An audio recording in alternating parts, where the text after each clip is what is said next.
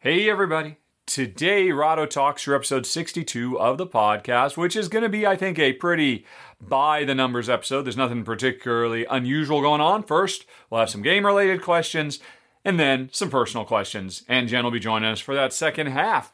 Not really any reason to delay or preamble, so let's just get right to those questions, which remember, folks, as always, you can send in to questions at rahdo.com. And if you don't send in those questions, I got no show. So this is a two way street, bucko. So looking forward to hear what you come up with next week. But for now, let's start hearing what you have to say right after this.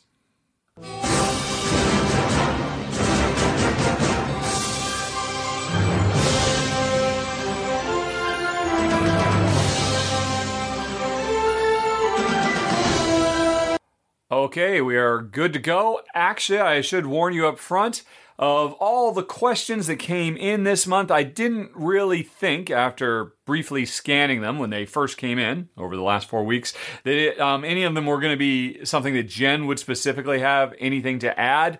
So it's just going to be me flying solo. And that's definitely something to consider, folks. If you can come up with good game related questions that you think Jen might have insight or thoughts about, definitely bring those on because I love having her talking about games, and she so very rarely does. But with that out of the way, I'm going to start with the first question from Ben, who wonders if we're planning any of the virtual conventions that are going on this year, and if so, how would one join in on a game with me? I am sorry to say, Ben, no. I think the idea of virtual conventions is great. I'm excited it's happening, and uh, it'll be interesting to see how it evolves the overall gaming landscape, but just not really for me. I'm super impressed by Tabletopia and Board Game Arena and all these sites that allow you to play board games online, but I'm just not into it. I want to play games in real life. And more to the point, I mostly just want to play games with my wife, Jen, and I can do that. I am incredibly lucky in that regard that my 100% of my gaming group is available to me at all times in my house. So, I mean, I don't need to seek out new opportunities. And I, it's not like ones don't come up. Uh, the Man versus Meeple guys contacted me a couple of months ago. Uh, David, and asked if I wanted to, not for the show, not for Rahdo Runs Through or Man versus Meeple, just want to know if I wanted to get online sometime and play Tenku or uh, uh, Tekhenu, Tekhenu, which at the time uh, was an up and coming game uh, from was it Board and Dice, and it was definitely one of my most anticipated games of the year. They were playing it fairly regularly digitally with the developers of the game, and they thought just for fun, it might be nice to have me along. And honestly, I thought long and hard about that because I I have met them and I do like them, and I've never played games with Jeremy and uh, or Kira or any of them, but I thought that would be fun. But then I realized, yeah, but Jen wouldn't be there. And that's why I play games. Really, at the end of the day, if Jen was not interested in playing board games with me, I think Rahdo Runs Through would would just curl up and die very, very quickly, or at the very least would switch over to a, a game channel mostly related to solo experiences because I'm a withdrawn introvert, so I am not rushing out to seek out new opportunities to play with new people. And as a result, virtual conventions don't really offer that much for me but i am i'm glad to see that they seem to be successful. And i hope they grow and i hope they find ways to more accurately and completely emulate the feel of a proper convention. But honestly I go to board game conventions predominantly so that Jen can come along and use it as a platform to sell her gaming glass. Um, if it weren't for that, I mean, it is nice to see folks that I know in the industry, fellow reviewers. It's nice to hang out, and I won't deny it's nice to play games with people other than Jen. But really, the thing that drives my gaming passion is Jen and I've already got that. So that's why virtual conventions I think are great, but they're not they, they don't fill a hole that I need filling. So that would be that. Sorry, Ben, I will not be seeing you on the virtual tabletops anytime soon. Maybe once um, I can start doing board gaming on my Oculus Quest headset. Maybe that would draw me in. And as I understand it, Tabletop Simulator is available, but not on Oculus Quest. So for now, digital implementation is digidon't for me. Sorry. Moving right along, we then get to Jack, who uh, said I mentioned recently that Sentinels of the Multiverse uh, it didn't land with us after one play, but it's uh, one of Jack's and his, and his wife's favorite games due to the asymmetric play variety and short play time. He's always thought I didn't have it because it's not well balanced for two. I don't know. Is that the case? I'm not sure. Anyway, given my comment, is there more to it than that? Why did I have a strong negative reaction to it? I remember very clearly trying to play the game, and honestly, I, I couldn't say whether it works well for two or not. I didn't get that deep into it. Mostly, as I recall, and this was years and years and years ago, back when we were still in Malta, and I, I got a copy of the game. I think I borrowed it from somebody maybe Dave Chircop. That was probably the case. I borrowed his copy because I'd wanted to try it, and I honestly don't even remember he finished the full game because there was such a burden of minutia put on players in that game. The likes of which, as I recall, and my memory is spotty, you know, human beings, our, memories are, are terrible. Sure. Oh, Alexa, I'm not talking to you. At no point did I say your name. Anyway, uh, you know, we, we are totally unreliable er, narrators. Sorry. I'm not sure about that. Okay. Could you say Alexa, stop. I don't know what she's doing. Jeez. Anyway, sorry for that interruption, everybody. Um, what was I saying? Oh, yeah. I, I so don't take my word for it, but as I recall, very quickly into the game, as more and more modifiers got applied to our characters, it just became too much of a pain to constantly right okay well i have plus two because of this but i have minus three because of that but that gives me plus one and that gives me another plus three but only because of these other two things. But wait now i only have two of them so it's really only a plus two and what ah, what am i doing? Ah I'm probably over exaggerating. It's probably not as bad as all that, but as I understand it, there is a little cottage industry built up around Sentinels of the Multiverse of tools you can get, digital, uh, uh, you know, assistance and whatnot to streamline and simplify all the stuff you've got to keep track of.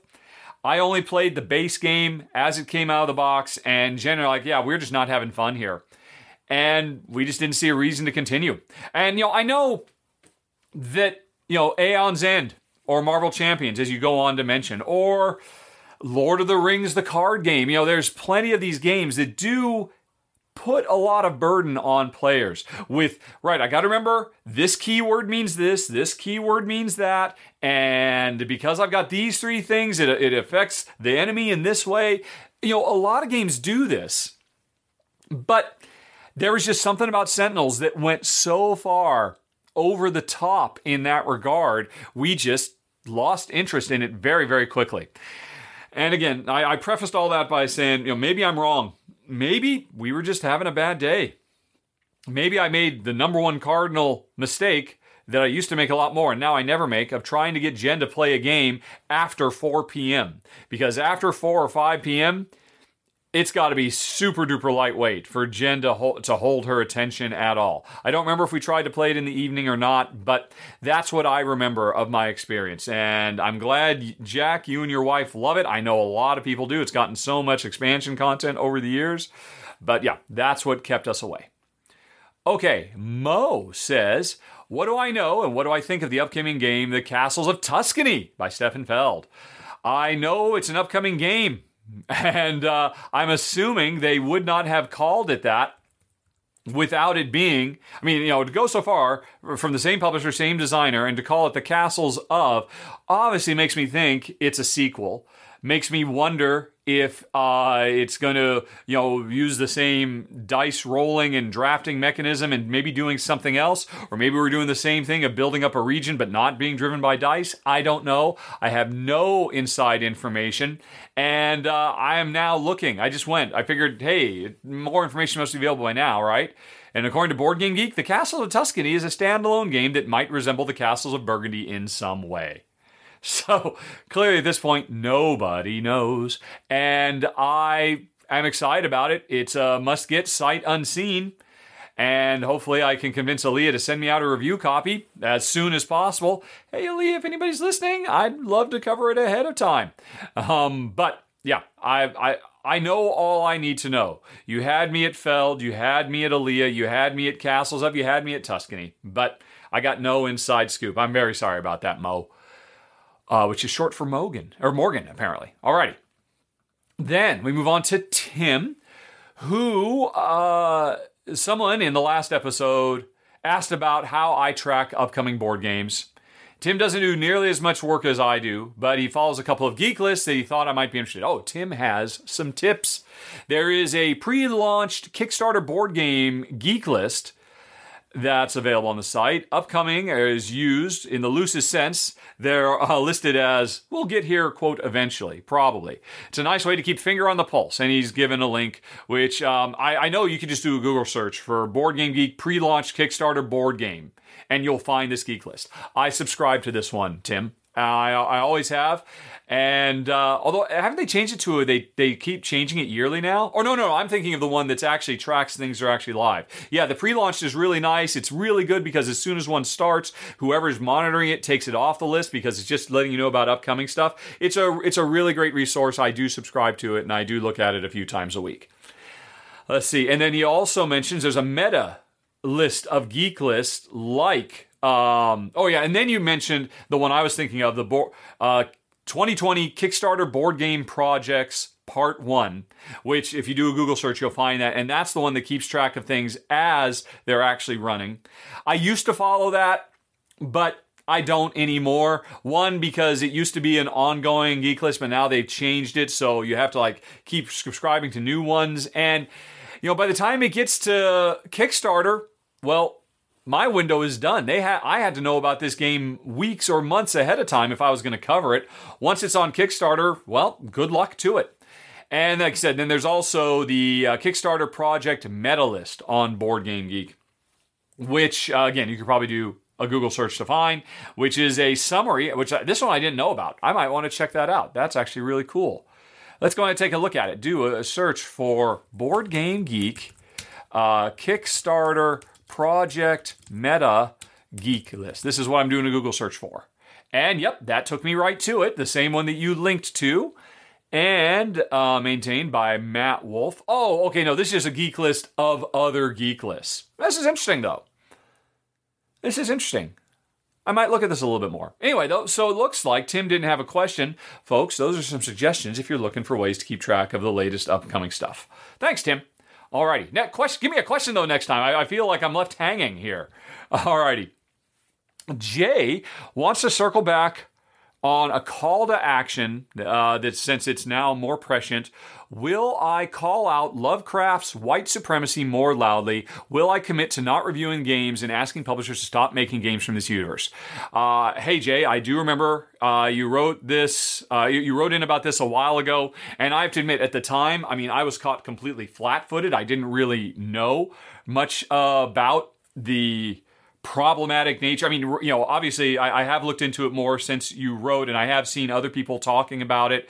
How you know the man himself was openly racist, and as I seem to recall, my response was, "Well, did that actually work? Make its way into the works?" And I appreciate on the surface. It didn't, but that the context, the understanding the context of who he was and what he believed, it is actually there.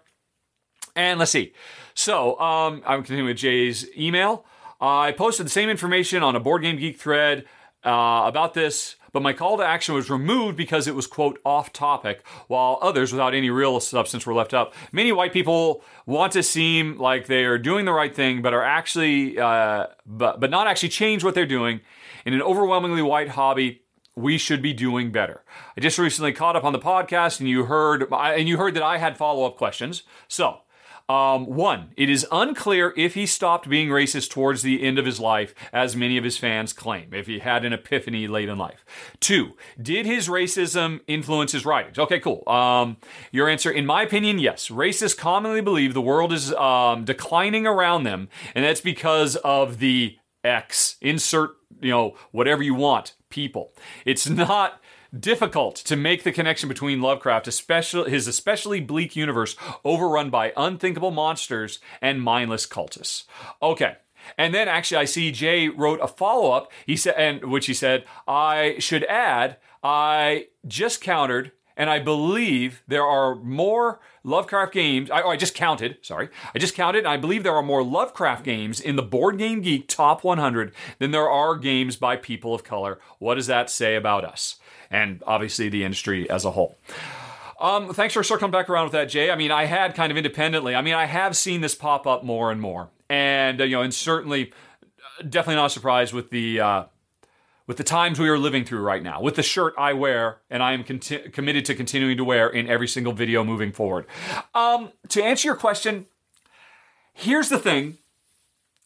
Ah. Uh, what I want, what I want to do, and what I will commit to doing, if another Lovecraft game comes across my desk uh, as something that I'm going to cover. Well, one, I should point out, most of them I'm probably not that interested in covering anyway because Jen is implicitly turned off by you know if, if they're if they're grotesque or, or really dark and um you know and, and really um envelop themselves in the you know the the insanity and, and the violence and all that, Jen's just not going to be interested in the first place. But of course, that's not how Lovecraft mythos is used in most board games. It's just used as hey, it's an interesting alternative to uh, Indiana Jones style. Oh, here's a archaeologist who goes out and uh, has supernatural encounters with stuff based on real world. Um, uh, religious mythologies, and instead, hey, let's have this this uh, this other uh, religious mythology where adventures are going out, and it's just an adventure thing. It's it's it's it's it's high pulp action and adventure.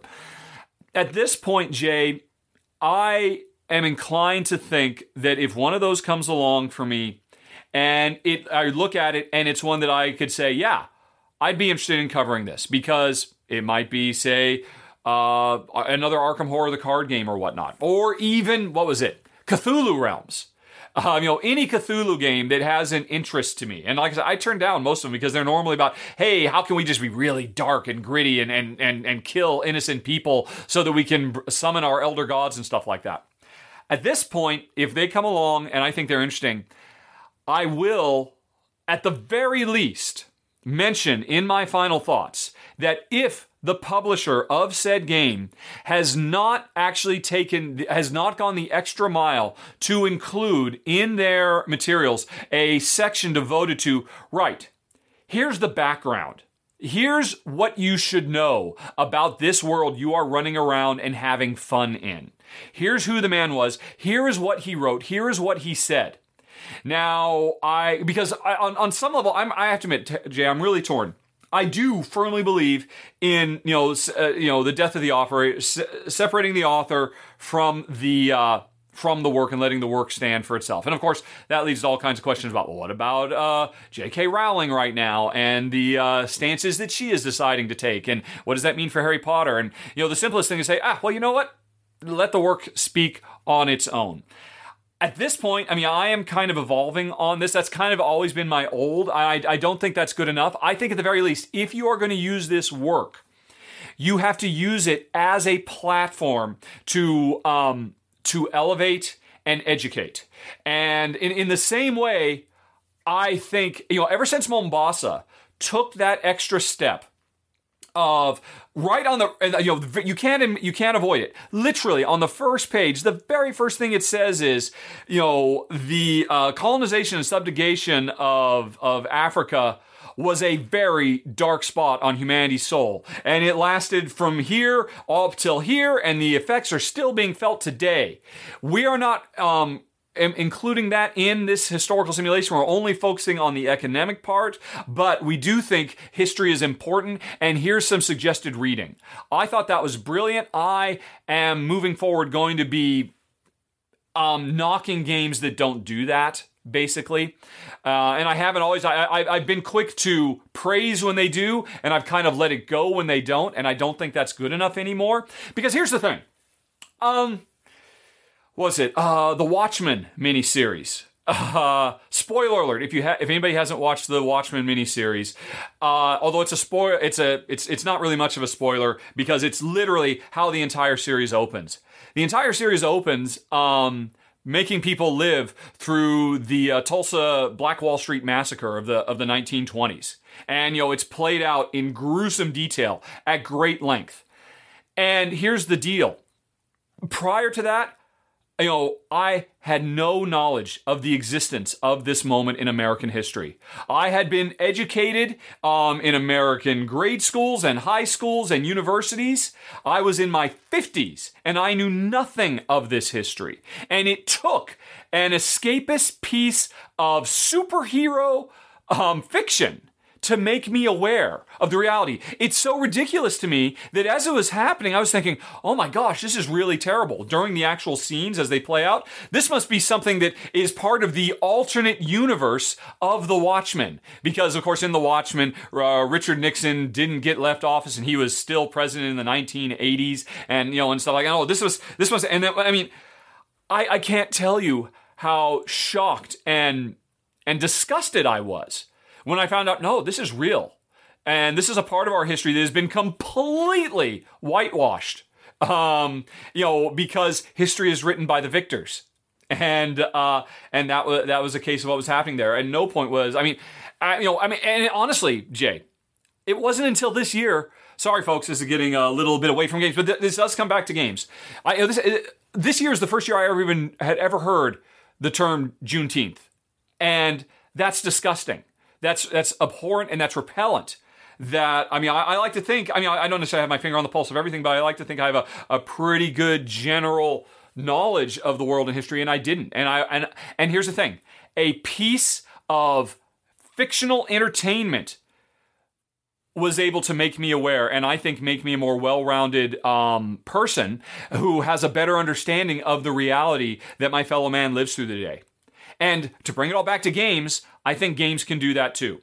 And I think games should be doing that. So, um, the next, uh, you know, what do you call it? The, I mean, I, I am not going to cover a game like that it's basically a stance I've decided to take. I had already been thinking about this in terms of colonization as a subject matter. Uh, that you know, I, I, I, I, I think you know because because uh, Maracaibo obviously had a big big back uh, backlash, and Santa Maria before that. And these are games I absolutely adore from developers and designers that I really respect.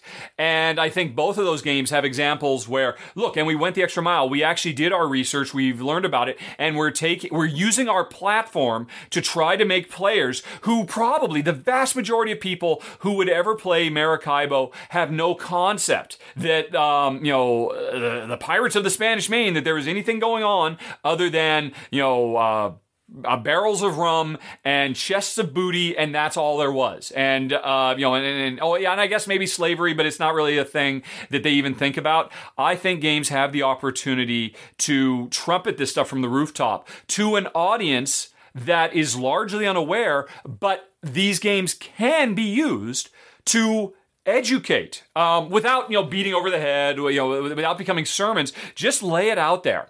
And um, while euro games which obviously is my purview maybe aren't as well suited as Ameritrash games because they're implicitly more dry, they're more high level. That's why a colonization game, uh, it, you know, doesn't really reflect the horrors of what's going on day to day. Because yeah, you're just some middle manager, probably not even in country, back in your home country of origin, just shuffling papers around, trying to make decisions about where resources should go.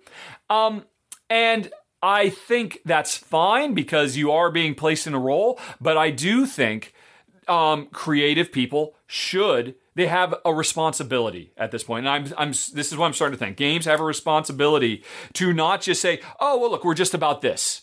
Because we're all in it together, and you know the horrors and stains of, of these practices still affect people today. And um, therefore, I think it's incumbent on all of us as a society. Wow, this got political real fast. Sorry, folks, if people don't want to hear it. But that's my opinion. To answer your question, Jay, I, I don't I don't think there's any particular value to um, just say, oh, well, let's just cancel Lovecraft games. Or, I mean, I, I wouldn't be adverse to that, but I think that's a missed opportunity. I think, wow, hey, you, somebody who has loved Lovecraft style games, Cthulhu games, and you know, you've been all the way back to Arkham Horror, the first one in the 80s, and you just thought this was so amazing. And you had no idea what the context and the undercurrent is there, I think developers have the opportunity to make that person who is so invested in it really open their eyes. And I think that is something that artists should be doing. So that would be my particular approach, Jay. Uh, uh, let me know if that answers your question. Um, I, I, I, it's it's what feels it, it it's what feels right to me. Um, and you know it, it's it's why I'm wearing a Black Lives Matter T-shirt. Uh, you know, I'm I'm not making my entire show about that, but I am wearing it as a constant reminder to folks because a lot of people who watch my channel don't want to be reminded of that. And I believe me, I'm hearing nothing nonstop from people who just I don't want to hear about it. And I'm sure Cthulhu fans and Cthulhu game makers, look, I don't want to hear about it. I don't want to think about it. And rather than just shunting it all into a corner and forgetting about it, I think it's a better opportunity to say no. You are going to hear about it and you are going to think about it, and it's going to make you um, reevaluate your relationship with this. It doesn't mean you can't still enjoy it. I really deeply enjoyed the Watchmen miniseries. Um, and the artists were using it as a vehicle for something more than just cheap thrills and entertainment. Board games are very, very primitive in our ability to, um, you know, articulate the struggles of the world we find ourselves in. But I don't think that means we can't be trying. And so that's kind of where I stand on that, Jay. Let me know what you think. Um, alrighty. Uh, then we move on to uh, Deb. Phew. Okay, I imagine this is going to be a bit lighter. Okay. All right. Um, until the beginning of this year, I could Deb could state with some certainty that she'd listened to every minute of Rahdo runs through content, even multiple plays for some of the new game preview episodes. Deb can no longer say that, uh, which rates as a good problem because she appreciates having content on reserve. However, while um, she really loves how much more there is, she doesn't want to miss anything, and now there's a lot across multiple platforms. Uh, so she asks what should she use as a control list for Rahdo Runs Through content? Podcast, Patreon feed. Thank you, Deb. Um, Deb, you've got a few different options. Uh, the uh, yeah, you can actually you do not have to back Rahdo Runs Through at all, but you can still go to um, Patreon.rahdo.com or Patreon.com/rahdo, and you can just subscribe to the feed there and you will get notices of everything. Because if people are actually supporting my show, uh, you better believe my number one concern is people who give me a buck or two a month. Yeah, you guys get to know everything I'm doing. And um, you know, Patreon is set up so that every time I post something or update something, you get an email. And then you can follow the email to the story and you can have a little conversation there or ask questions. And I'm more aggressive or you know more Johnny on the spot with people who post on Patreon because that's where folks are who are actually supporting the show than anywhere else. Although I try to be Johnny on the spot everywhere. Um, Right. What was I saying? So you could go to patreon.com, subscribe. You don't have to, you don't have to back the show. You can subscribe to the show. Alternatively, if you don't want to do that, you can go to Twitter or Facebook. Um, you know, if you go to facebook.com slash Rahdo runs through or twitter.com slash Rahdo, every episode of the podcast, every video I put up, those things get a notice on my Twitter and Facebook feed. I wouldn't recommend Facebook, quite frankly, for two reasons. One, Facebook is evil, and every month I am still trying to decide should I just, in, in a completely ineffectual and largely symbolic um, uh, uh, message, should I just cancel and delete myself off of Facebook. I really feel like I should, but I know that won't mean hardly anything. And I know there's a lot of people who do follow me there. But the other reason is, even if you follow me on Facebook, this is why Facebook is so evil. There's no chance you'll actually get notices of every single thing I post. Um, only a certain, I mean, I can see how many people subscribe, and Facebook dutifully tells me, and here's how many people saw this post. And oh, so you're not telling everybody who actually subscribes me on Facebook, are you? No, we're not. If you want that, you can pay us. And I'm like, no, I'm not going to pay you you for that. And so I'm down on Facebook across the board. I look at it maybe once a week, which is why if you con- if you comment on stuff on Facebook or if you send me direct messages there, you I mean I might not see it at all for quite a while. Um, whereas Twitter, I um, am a bigger fan of the the role that Twitter sees for itself in um, societal discourse. And so you could just subscribe to me on Twitter. You could you could subscribe to nothing else on Twitter. And I believe again, I'm not sure about this. I believe you can set it up so that Twitter would automatically send you an email every single time I make a new tweet. Now I should warn you though, on Twitter there is occasionally some non-game related stuff as well, which I'm I'm pretty much limiting to there. Um, so that's something to bear in mind. Your other option is to go on Board Game Geek, where there are two geek lists you could subscribe to, and then your Board Game Geek subscription. You, what you really want to do is you can just subscribe to me that's an interesting thing a lot of people don't realize about Board Game Geek. If you go on to Board Game Geek, create a Board Game Geek account, find anything by me, any one of my videos, and then find the little entry for Rahdo, you can click on that and subscribe to me. Then, in your Board Game Geek subscription page, you will get a notice of every single time I do anything, including ask questions about rules, or answer questions, or talk about Star Wars. If you want to really go deep into everything I do online, probably I spend 50% of my waking online time on Board Game Geek. I post lo- I post dozens of things every week, just in the middle of regular conversations. And if you subscribe to me, you'll see it all. If you if that's a bit much though, what I was going to say is you can subscribe to two geek lists. My um uh, my run through geek list and my quote other stuff geek list. You can find links to both of those if you go to guild.rahdo.com. There's a list of like really common stuff or you know, like uh, common resources that I recommend for people right at the top of guild.rahdo.com, and you can subscribe to those geek lists. So though there are several different ways you can stay in the know and in the loop on what I am creating. Um, let's see. And of course, another thing I would suggest is I only recently discovered the watch later feature of YouTube, and I love it so much, although it consumes so much of my life now. At any given time, I've generally got between 70 and 150 videos that I have marked for watch later. I will never run out of content. It's a really powerful and useful little tool that YouTube creates there. So that's just as an aside. That's not just for me, but just in general. All right, Deb, uh, let's move on to Andrus who uh, has a game question. He wonders if I've watched the Shut Up and Sit Down review of Wingspan, and if so, what did I think of their claim that Wingspan's theme is nothing more than, quote, set dressing, end quote. They also implied that Monopoly is more strongly themed than Wingspan. Maybe I have other thoughts about this review. Well, I have not seen that review. I have to admit, I honestly, nothing against Shut Up and Sit Down, but ever since Paul left, it's never been the same. And while Matt, and I'm sorry, I've totally forgotten the new guy. I, because I, have I've only seen maybe one uh, video that he's been like tangential in, and I know they got an intern as well. Um, but yeah, I just I very rarely watch anymore because to me, Matt or not Matt, um, Paul was the heart and soul of that show, and without it, I I feel it's still great. I, I, it's an amazingly well produced piece of entertainment, and I do think that they are very um, thoughtful and insightful in their comments, but it's just not the same, and I don't find myself enjoying it. In part because I think Paul was the closest to me as a gamer. Quinns and Matt's and uh, um, the other folks whose name I don't remember, they are looking for something different out of gaming than what I am. And as a result, I find the insight they bring to be less personally meaningful.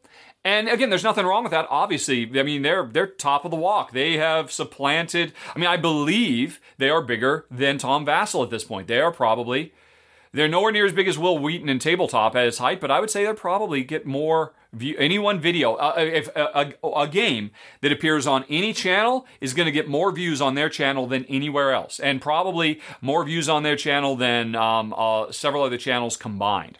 So good on them, but this would be an example of something I vehemently disagree with. I think that is literally, and I mean, you're paraphrasing, so I mean, I'm taking this out of context, but if what they said is what, if what you said is what they said, that's absurd. Wingspan is a wonderfully thematic game. There is clearly so much love and attention put into the design of that game by Elizabeth Hargraves in the way that mechanisms reflect the behavior of the birds. To say that it is window dressing, honestly, it's a little insulting to the work she clearly did because she has such a deep, abiding love of this subject matter.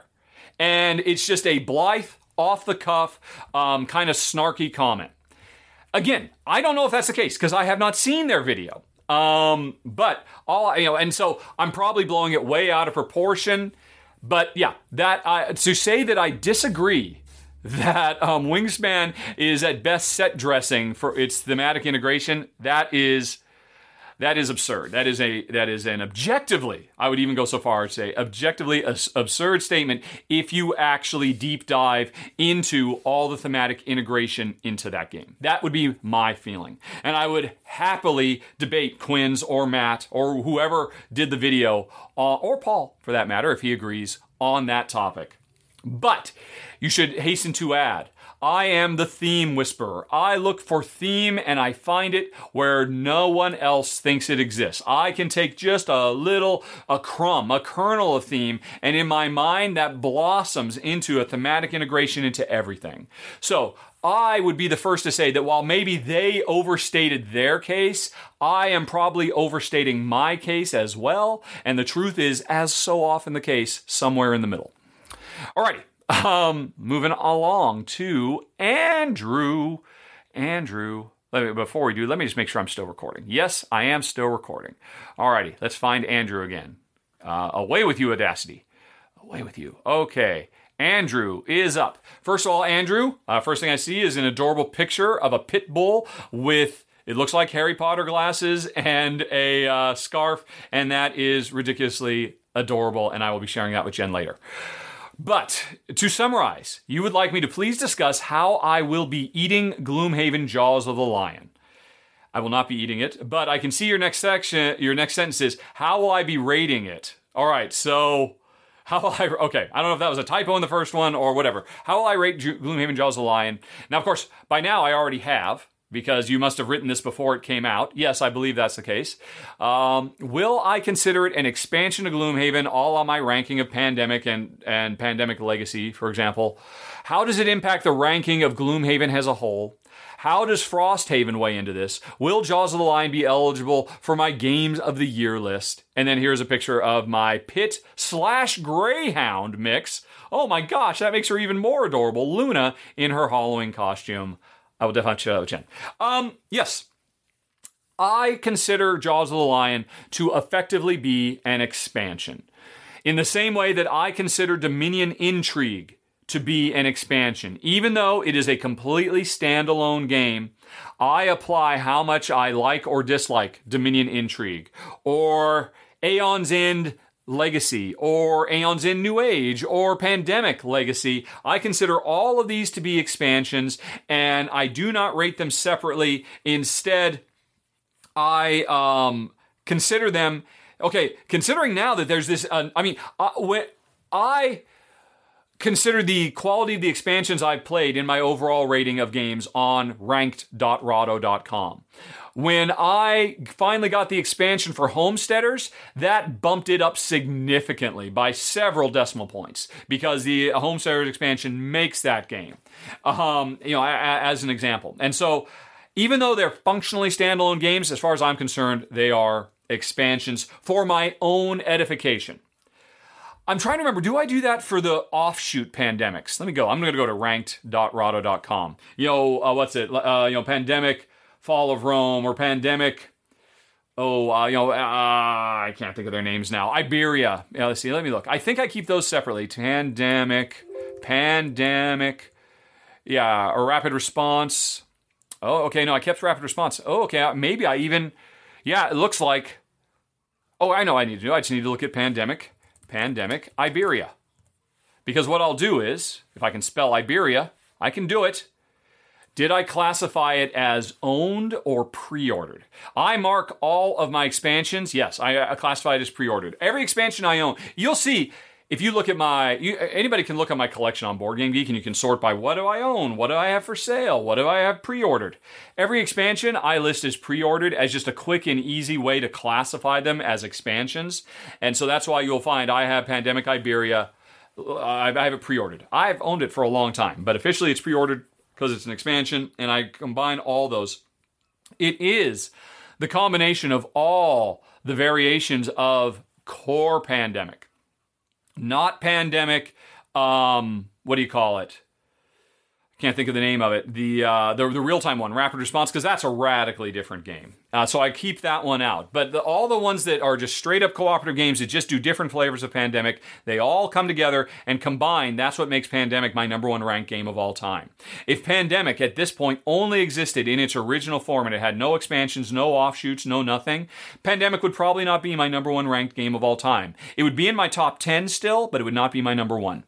And so uh, to answer your question, Gloomhaven Jaws of the Lion is an expansion for Gloomhaven. It, I mean, it's it's hard to argue against that because you can take the characters of Jaws of the Lion in and out of the main game. You can transfer stuff back and forth, and so yeah, it is an expansion. And while I'm super impressed, Gloomhaven is my number three ranked game of all time. Jaws of the Lion. If oh, didn't you ask this? You did ask this. You did ask this. Uh, how did it? All right. How does it impact my ranking on Gloomhaven? It doesn't. My Gloomha- Gloomhaven ranking is still my number three game. Uh, number two is still Shadowrun Crossfire. Number one is Pandemic in all of its glory and splendor. Um, but did you ask this? No, you didn't. But here's the interesting question to me: If Gloomhaven had only been released in Jaws of the Lion form, Jaws of the Lion came out, and Gloomhaven and Frosthaven and Forgotten Circles, none of that other stuff existed. If um, you know uh, Isaac's first game was Gloomhaven Jaws of the Lion, it would probably be my number two ranked game of all time. It would probably supplant um, what do you call it? Shadowrun Crossfire, because Gloomhaven Jaws of the Lion moves mountains to resolve my primary issues with Gloomhaven as a whole. Gloomhaven Jaws of the Lion is significantly superior as a gameplay experience to Gloomhaven. And now we're still talking about upper echelon stuff. Gloomhaven Jaws of the Lion is my number two of all time. Gloomhaven is my number three. No, I get strictly speaking, Pandemic, if you well no. Okay. If if we drop this idea of conflating a game and all of its expansions or spin-offs as one ranking, if we're just doing all right, then my number one game of all time is still Shadowrun Crossfire. My number two game is Gloomhaven Jaws of the Lion. My number three game is probably straight up Gloomhaven. My number four game, I'm not quite sure. You know, Troyes, Burgundy, Pandemic. You know, the rest the, the, those just fall out more normally. But I don't want to have a top 10 where there's two instances of effectively the same game. That's why I combine everything. Jaws of the Lion is phenomenal. It it it its implementation of a baby step tutorial is just so nearly flawless. It's replacing of having to build put together a bunch of tiles and instead just oh open a book set up a few things and you are ready to play with in under a minute is so revelatory it's shocking to me to think that Frosthaven won't do that, won't have an adventure book. I mean, I understand reasons it gets it because, hey, having a bunch of individual tiles mean the game is infinitely um, expandable, which is true. Look at the, I mean, uh, you know, uh, Isaac must have given us by now close to a hundred additional missions in regular Gloomhaven because it came with individual tiles, so we can just keep on making adventures forever. You know, Jaws the Lion can't have that. I mean, he could put out and I, I, he could allow us to print up new maps. Um, but still, yeah, Jaws the Lion uh, would would definitely rank above. But I'm going to combine them, and as great as Jaws the Lion is, the lion's share of the Gloomhaven experience is still Gloomhaven. So the issues I have with Gloomhaven probably knock it down. And to be fair. Jaws the Lion could have done a little bit better, or, you know, could have done a bit more streamlining that they chose not to do. But even still, I'd probably like it my number two game. Your other question, that is, will it be eligible for my top 10 of the year? That is hard. I think I think it'll get an honorable mention. Um because I don't know. Gosh, that's so hard. That is so hard. I I'm, the the the tricky thing is I gave Pandemic Legacy season 1 the nod as the best game of the year. Though I should not have done that.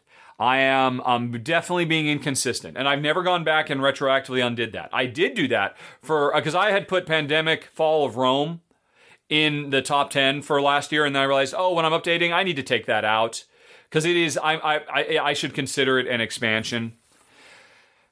But I mean, Pandemic Legacy Season 1 did something so radically different I mean, not only transformed pandemic, but literally transformed the industry as a whole with its implementation of legacy style gameplay. I felt like, and I still feel like, it deserves to get Game of the Year nod, even though that kind of breaks my own rule. I will have to wait and see how I feel about Jaws of the Lion. I'll have to wait and see what else is a potential top 10er at the end of the year. My instinct is to say no, that Jaws of the Lion is not quite as transformative as Pandemic Legacy was, and therefore I should consider it a um, uh, uh, you know an expansion, and therefore it wouldn't make the list. But it's too early to say uh, because it's a really special game. And it's a really interesting question. I have to assume, sorry, folks, probably the majority of you could care less about this. This is so in the weeds of um, ranking semantics or logistics, whatever you want to call it. But that was a fun question. You really made me think about that, Andrew. Okay, let's move on to Oliver, who, let's see, uh, he's been following for two years since his entry in the hobby. Run throughs have been most helpful. Uh, look forward to forbidden. Uh, thank you for the kind words, Oliver. Okay.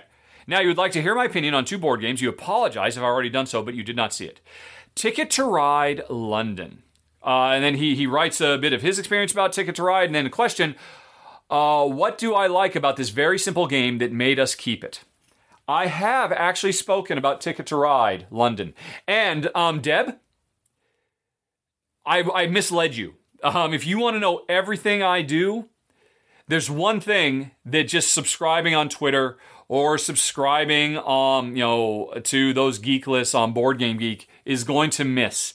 And that is every month I do my new roundup videos that I've been doing now for a while. And in those roundup videos, games like Ticket to Ride London will get mentioned and I'll spend a few minutes talking about them, what we liked, what we didn't like, and ranking them, how much how they did compared to all the other games we played that month. But often that game will then not subsequently get a proper run through because I got to move on to new stuff. Ticket to Ride London, Oliver, that's what happened. Let's see. Google.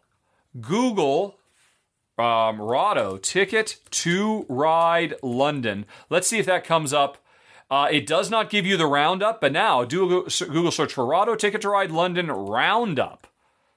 And boom, there is a link to September 2019 Roundup 30 games in 76 minutes. That's the episode where I talked about it.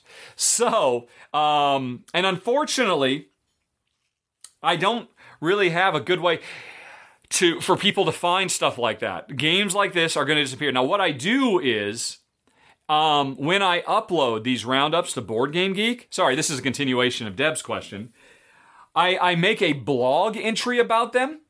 And so if you subscribe to the Rahdo Rounds Up blog that's on Board Game Geek, although if you also if you just subscribe to me or if you subscribe to my other stuff geek list, you will get notifications of when new roundups show up. If you look at the blog entry, every game that's talked about in a given roundup episode does appear there.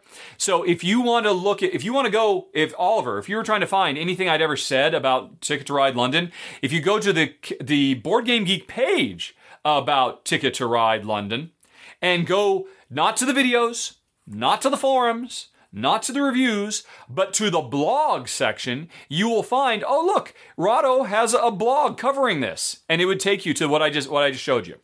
Sorry, that was trying to teach folks how to fish. Um, now, let me just give you the fish, Oliver. I think the game is great. I was so shocked. Jen and I, we really like Ticket to Ride Europe uh, back when we first got into the industry a decade ago. But we played it so much, we got so burned out on it, and we tried several other Ticket to Rides, and we just eventually, yeah, we just don't need to play Ticket to Ride anymore. It's just not, it's not holding our interest. We've moved on to other stuff, and I eventually got rid of everything. And I had a sizable Ticket to Ride collection, including some of the hard to get out of printers. But I got rid of all of it. Um, and then I heard really good things about Ticket to Ride New York. And then the publisher sent me Ticket to Ride London. Thought, okay, let's give it a try. And Jen and I were both floored by how excellent it is. And I realized that I can very much enjoy Ticket to Ride as a 10 to 15 minute game. And Ticket to Ride way overstays its welcome. Ticket to Ride is generally going to take 45 minutes to an hour. Um, I mean, I guess if you're like really super Ticket to Ride sharks, you can get done in a half an hour. But Ticket to Ride is just a perfect morsel of a filler. And that is why we decided to keep it. To be honest, it's very rare we have any use for fillers. But if I ever was in a situation where, hey, we just want to play a 15 minute game, um, Ticket to Ride London would be a, an excellent one to do. Plus, it's good to keep around nice gateways. I could totally imagine teaching my mom how to play Ticket to Ride London. I think. I think she could handle it. So that's what we like about it. We like its length. And we wish t- Ticket to Ride had always been that short a length because it's perfect at that length. Okay, then you also you asked the exact same question about uh, uh, Hannah. I've never tried to say this out loud. Hanamikoji. Hannah Mikoji. Hanamikoji, I'll say. Hanamikoji. Yeah, I'm going to say I got that right. And it's another one that you really like. You talk about how you like the eye cut you choose, and it's a two player only game. And, and, have I played it? What did I think about it? I have actually played it. Interestingly, I've never played it with Jen. I said um, I have played it with uh, the guy who does my rules corrections.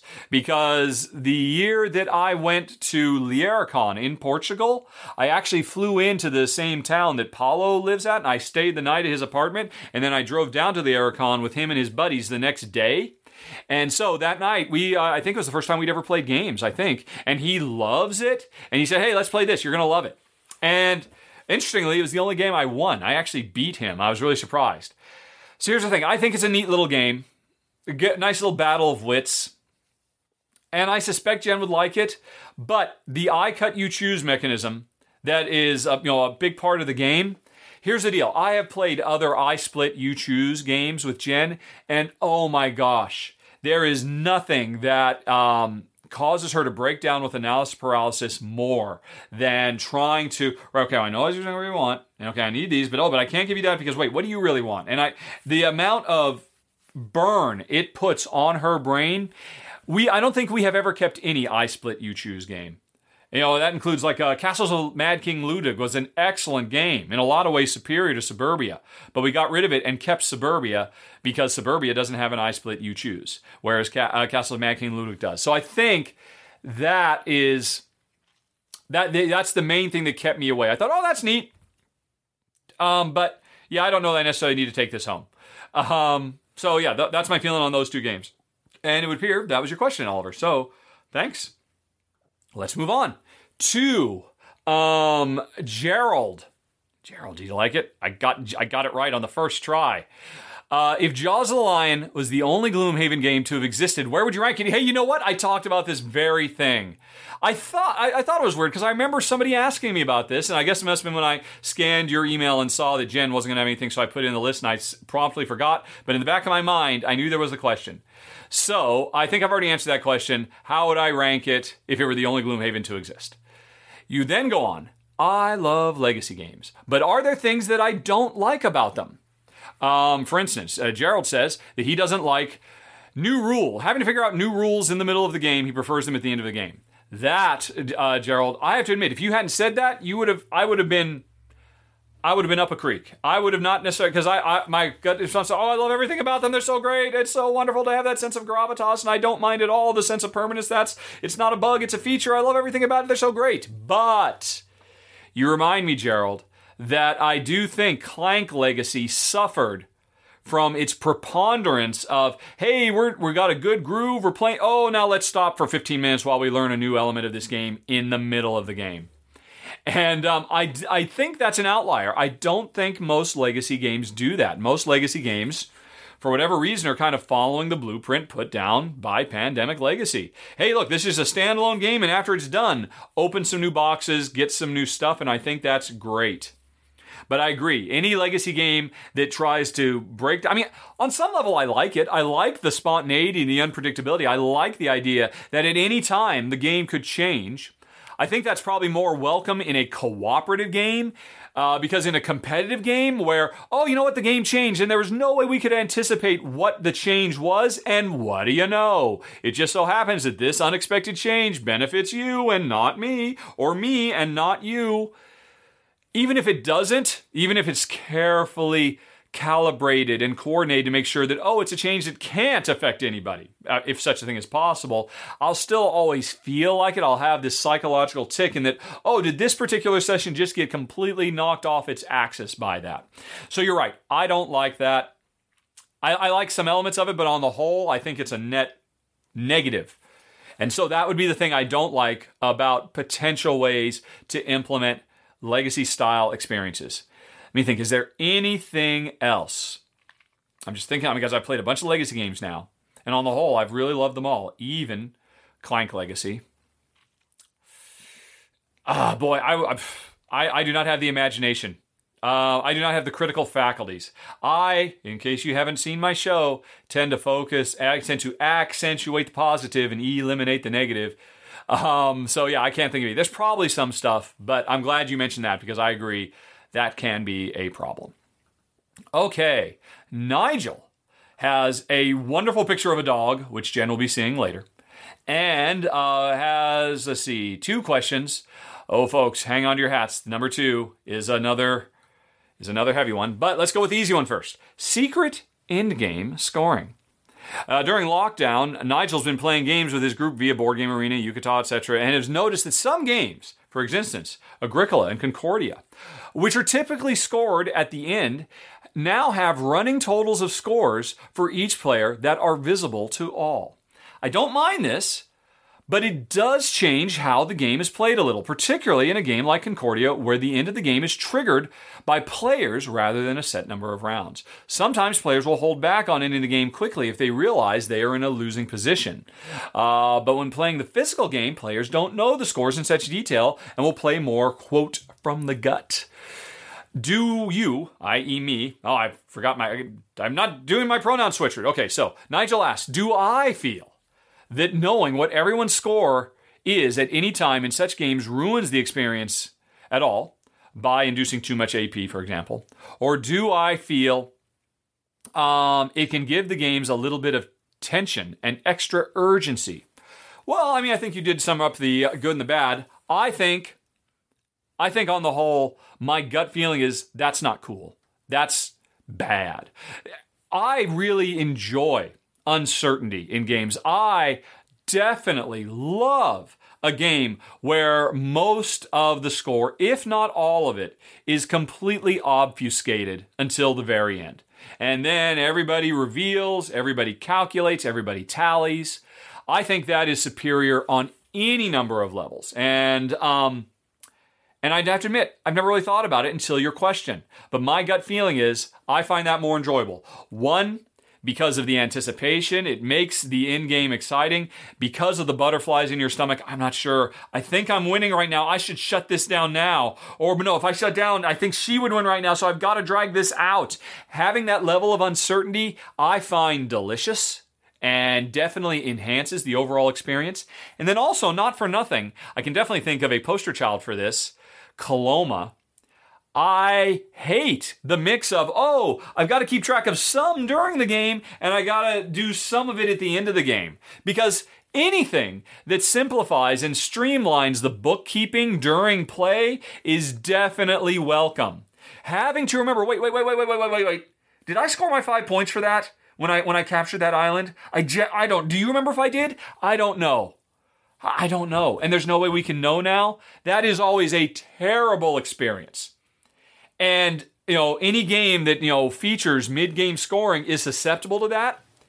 And sooner or later it will happen and it doesn't ruin the game, but it it weakens the game, I think.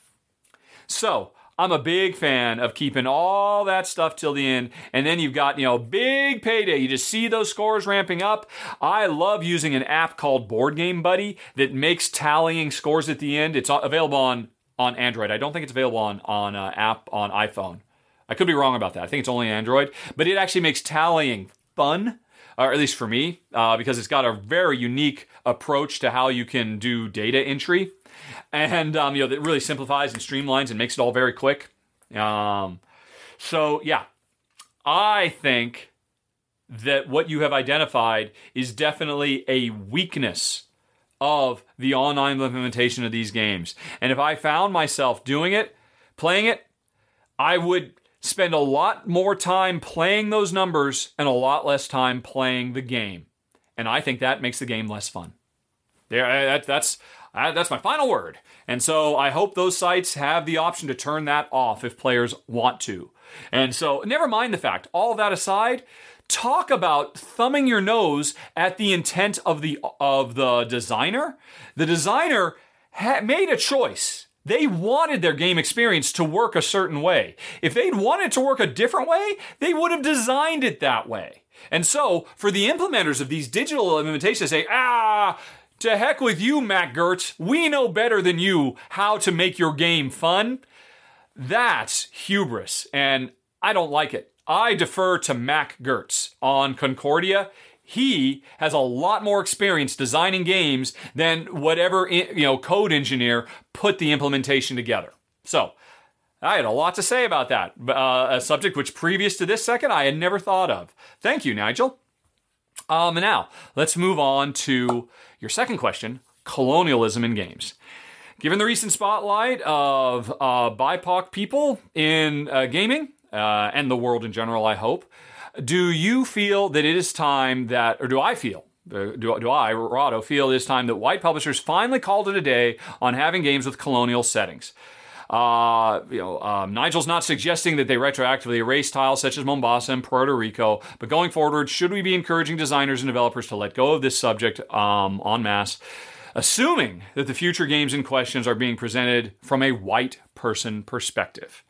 I know a lot of people argue that games that deal with the subject can be educational. I, I, believe I did earlier, but I believe that this is something best dealt with the academic situation, i.e., there are plenty of history books and courses out there that can deal with the topic of hand uh, the topic in the kind of detail it deserves. I worry that even games with a paragraph or two in the rulebook attempting to address the history of colonialism are essentially still trivializing the subject by presenting it in a game setting. Do you have any thoughts on how the industry should be addressing this subject moving forward? Best wishes, Nigel. And that was a picture of Charlie. P.S. Charlie is awesome. Um, Nigel, I think actually indirectly I did address this a bit with Jay's um, Lovecraft um, implementation earlier. Because of course you know there's a lot of overlap between these.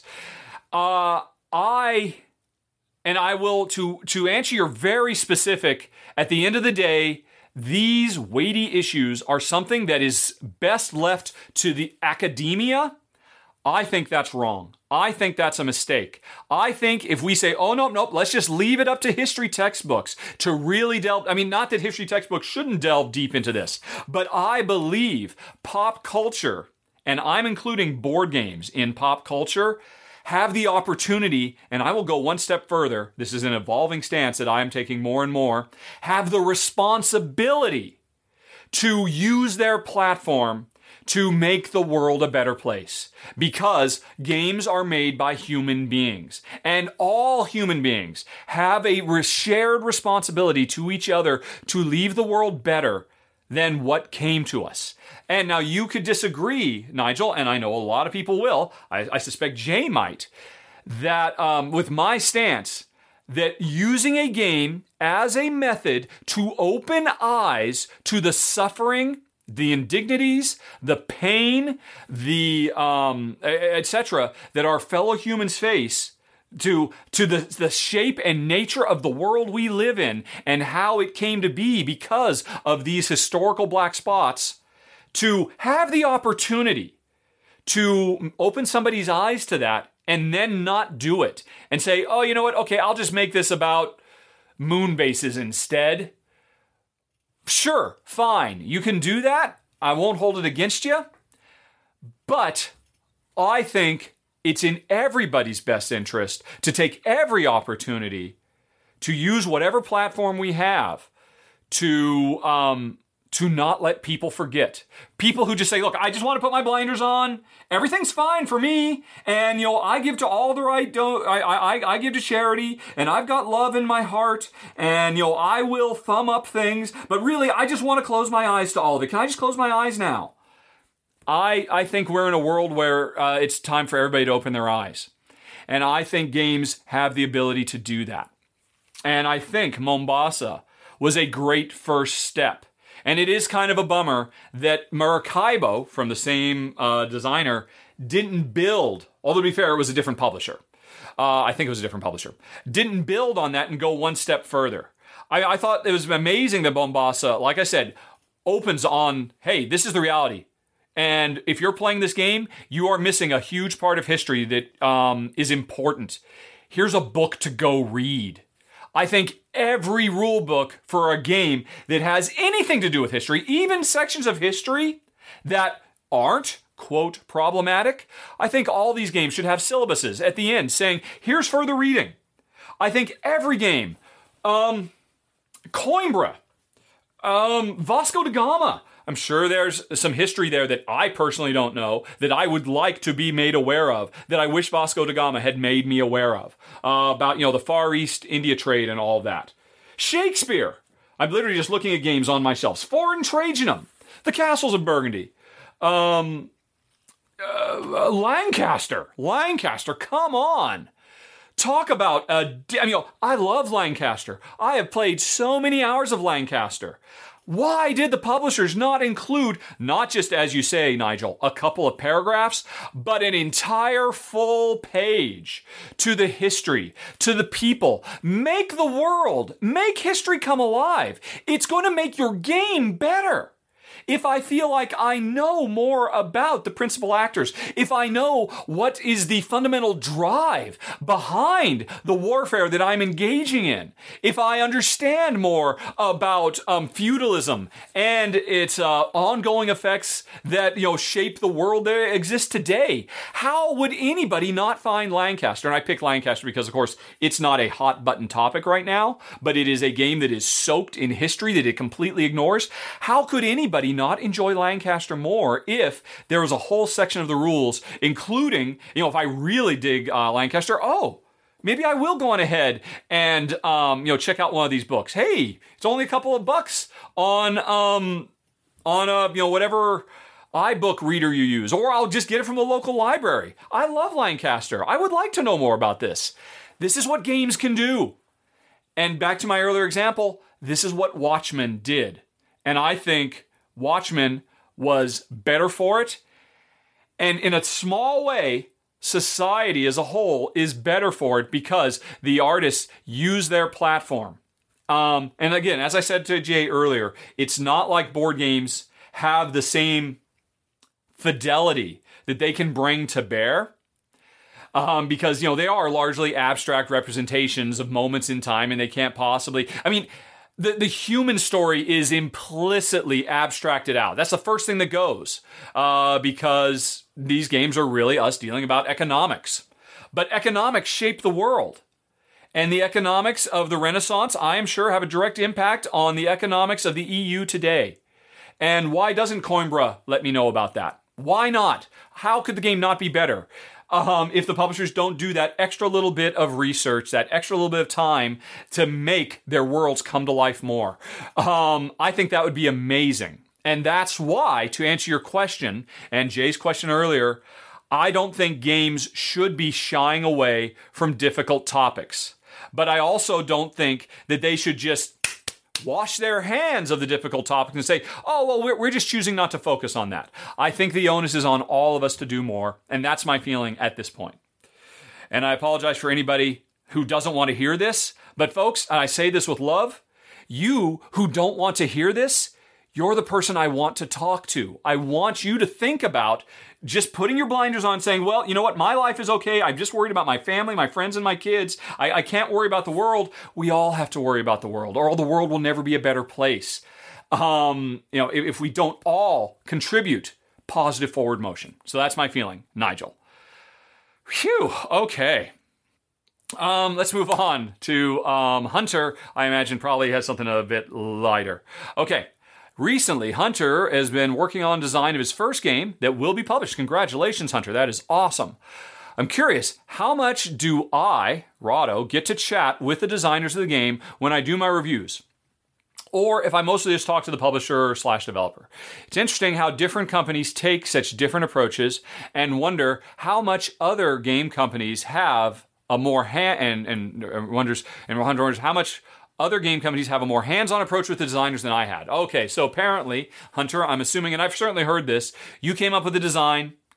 It was a solid design, big, good enough that a publisher said, "Okay, we want to make this," and you signed on the dotted line, and they said, "Okay, thanks, Hunter, we'll take it from here," and um, you know, and, and they'll do what they do. That's not at all uncommon. And then your job, Hunter, is to move on to the next game. And you're right. I am sure there are other designers who uh, enjoy the benefit of being very deeply involved every step of the way signing off on every piece of art the artist makes. You'll write a first refusal, all kinds of things. It's, it's a whole spectrum, I'm certain. Personally, I don't have much experience in this regard. It sounds like you're a bit um, disappointed that you've had to uh, walk away and let others finish what you started, and I totally appreciate that. That must be incredibly frustrating. Um, and you know, you know, just to cross your fingers and hope they do right. To but to answer your question, um, it it varies from game to game, and uh, oh yeah, there is there is no one answer. I would it, it it's generally speaking, generally speaking, probably the majority of the time, a publisher. If they're a big enough publisher, they have somebody who handles their PR and that person contacts me and said, Hey, Rahdo, would you be interested in that? And I reply, Could you please send me the rules? I'll take a look. And they do. And then I read the rules. And then I say yes or no. And then they send me the game. And then that's it. Um, uh, maybe I'll remember to say, Hey, I got the game. Thanks. Although I'm really terrible about doing that. I apologize to every publisher. I know it's very frustrating that I don't let you know because they're always wondering, did it make it? Did it get lost in the mail? Um, but then at some point in the future, I'll film the game. And, uh, you know, and that's, that's probably the case nine out of 10 times. Um, yeah, almost without exception. Uh, and if I have a problem with the game, because it's a retail game, to be fair, sometimes I'm getting the game ahead of the retail public. But what I will often do, if you, I talked about this earlier, if you subscribe to me on Board Game Geek, you will often know what games are going to be covered in the upcoming weeks because you see me on Board Game Geek uh, being the first person to ever post in the rules thread, how does this work? And then I hope, because I'm trying to act as a, as a, uh, what do you call it? A consumer. A consumer does not have the ear of the designer of a game or the publisher or anything like that. Yes, I could. I could just go find, I probably have the email for high level muckety mucks at wherever and I could just get the answers I need. But I try to not do that and I just go to Board Game Geek and I ask questions. And sometimes, Hunter, that's when the designer who has been left out of the process comes along and says, Oh, wow, I'm really glad to hear you're going to be covering my game. Uh, and I've seen this, and this always surprised me. I don't know if the publisher has changed this, but this was my design. And it's often, I often notice, it is amazing to me how board game publishers completely ignore Board Game Geek and just leave um, end users flapping in the wind. Normally, designers will come in and you'll give their two cents, or even play testers.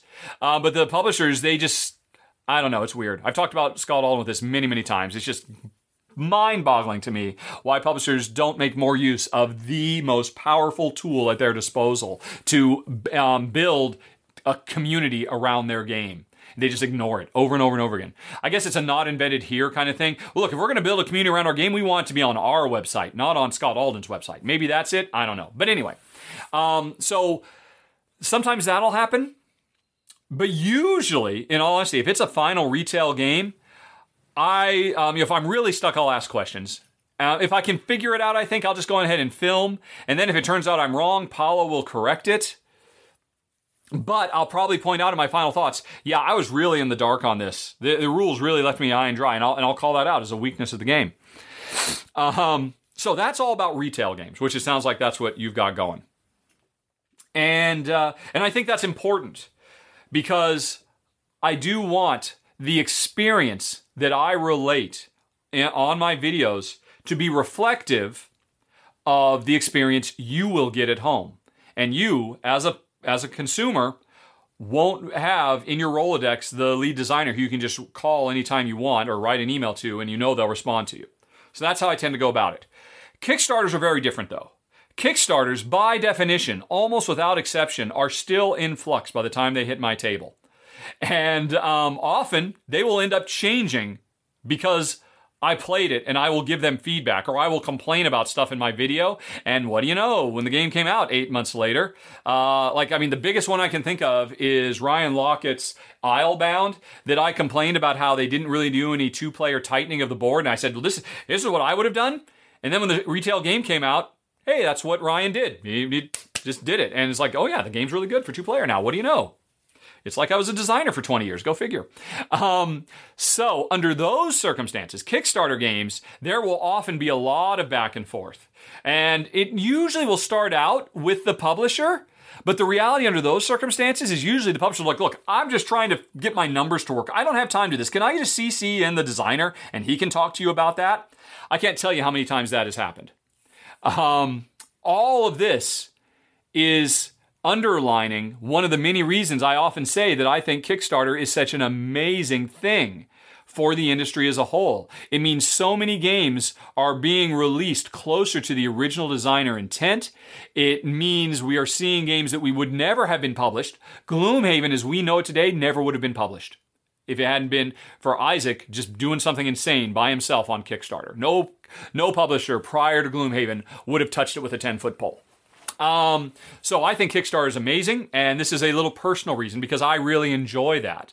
Uh, doing back and forth with the designers. Well, what did you really mean by that? And I think often it's it's it's a double edged sword. My final thoughts on a Kickstarter game are not I cannot be considered 100% reflective of the real game. And I often point this out in when I'm doing my final thoughts. Please remember folks, this is a this will this is a paid Kickstarter preview. I mentioned that and I also say remember this is a prototype. They're still tweaking stuff right now.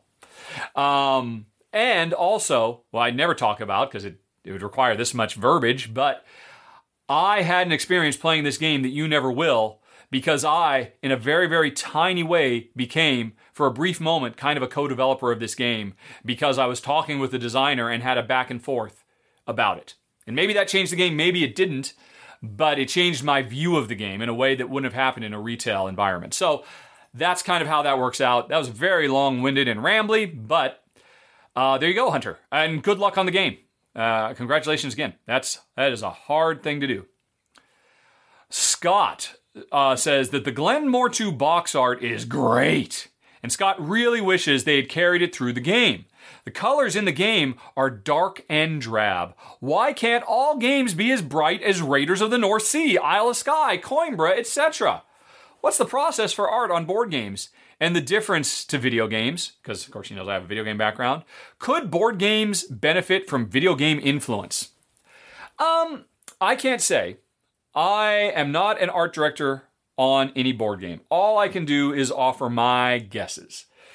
And you are definitely right. It's interesting. I don't know, uh, Scott, if you if you go on Board Game Geek, um, you can and go to the Glenmore 2 page, you can look at some of the early art proofs because the, you know, the publisher said, "Hey, look, here's the early art of what the tiles are going to look like," and they are much brighter and sheerier and less. I mean, there's no other word for it. Gloomy. G- uh, Glenmore 2 is a dark, gloomy presentation of a game, and it didn't have to be that way. So there's two reasons that might have happened. Either it was an unfortunate, this does happen sometimes. It was an unfortunate breakdown of communication between the publisher and the manufacturer. And the manu- manufacturer said, Look, here's our proof prints. This is what it is. And they said, Okay, this looks great. Oh, but it's a little dark. Do you promise it'll be better? And they say, Yep, don't worry. We're increasing the saturation. It'll be fine. And then it turns out, Oh, it looked like the proof. I know that kind of stuff happens a lot. I suspect that's how you got the crazy yellow um, terrain boards in um, era medieval age, as an example. Because nobody could have looked at it and said, yeah, that's what we want. Bright, eye burning, retina destroying orange. Nobody wanted that. Um, and I bet you there was a breakdown there. And maybe that happened in, in Glenmore too. It could very well have been. And my evidence for that would be go look at what they, the first pass of that art looked like. Much brighter, much cheerier. The exact same art, just with the, uh, co- with, with the saturation and the contrast and the gain tweaked in a different way. So the other reason it might have happened is because it was an actual artistic choice that the developers made. And you know, and and honestly, that would be my assumption that that's the way it went. And I can and here's why I would imagine the developers of Glenmore 2 made that choice. I can think of a couple of reasons. One, the year prior, um, Brass, Birmingham and Lancashire blew up. and everybody, well, not everybody, but most people loved on uh, Brass Birmingham and Lancashire's really dark and gloomy presentation. And, uh, and I can imagine the Gloomhaven or the Glenmore. I have no inside information. I've never talked to them about this, but I can imagine they were saying, "Wow, that really struck a chord." And and and, and maybe it wasn't that. Maybe the, wow, we really like that look. It gives it a more elegant feel, a more emotional, atmospheric feel. You know, there, there's more depth and texture to the evocative nature of the game. Um, and we like that. Let's apply that to the art we've already got. Or maybe let's apply it because people clearly dug it in brass. Or maybe somebody, I mean, I don't know anybody on the team, but maybe there's somebody in the development team who is actually properly Scottish and said, hey, you know what? 90% of the year, it is not hyper bright and sunny and you know super saturated colors in my country. It's raining and gray and miserable most of the time. If you want to be true to the Scottish Highlands, maybe you should reflect that in your art because you are not being true to the reality of. You know, I'm not saying any of these happened, but any of them could have been the reason that the art went through such a big change. And you know what? If if it was any of those reasons, then I just respect the artistic intent. It's interesting. I mean, go uh, you see this all the time in movies. Watch a trailer for a movie and everything is super bright. Everything you know i mean the the the contrast is cranked way up the the gamma is cranked way up and when you see those trailers you can see everything. And then when you eventually watch the movie it's like i remember seeing this because i saw this trailer 20 times. It was not dark. I did not have to squint.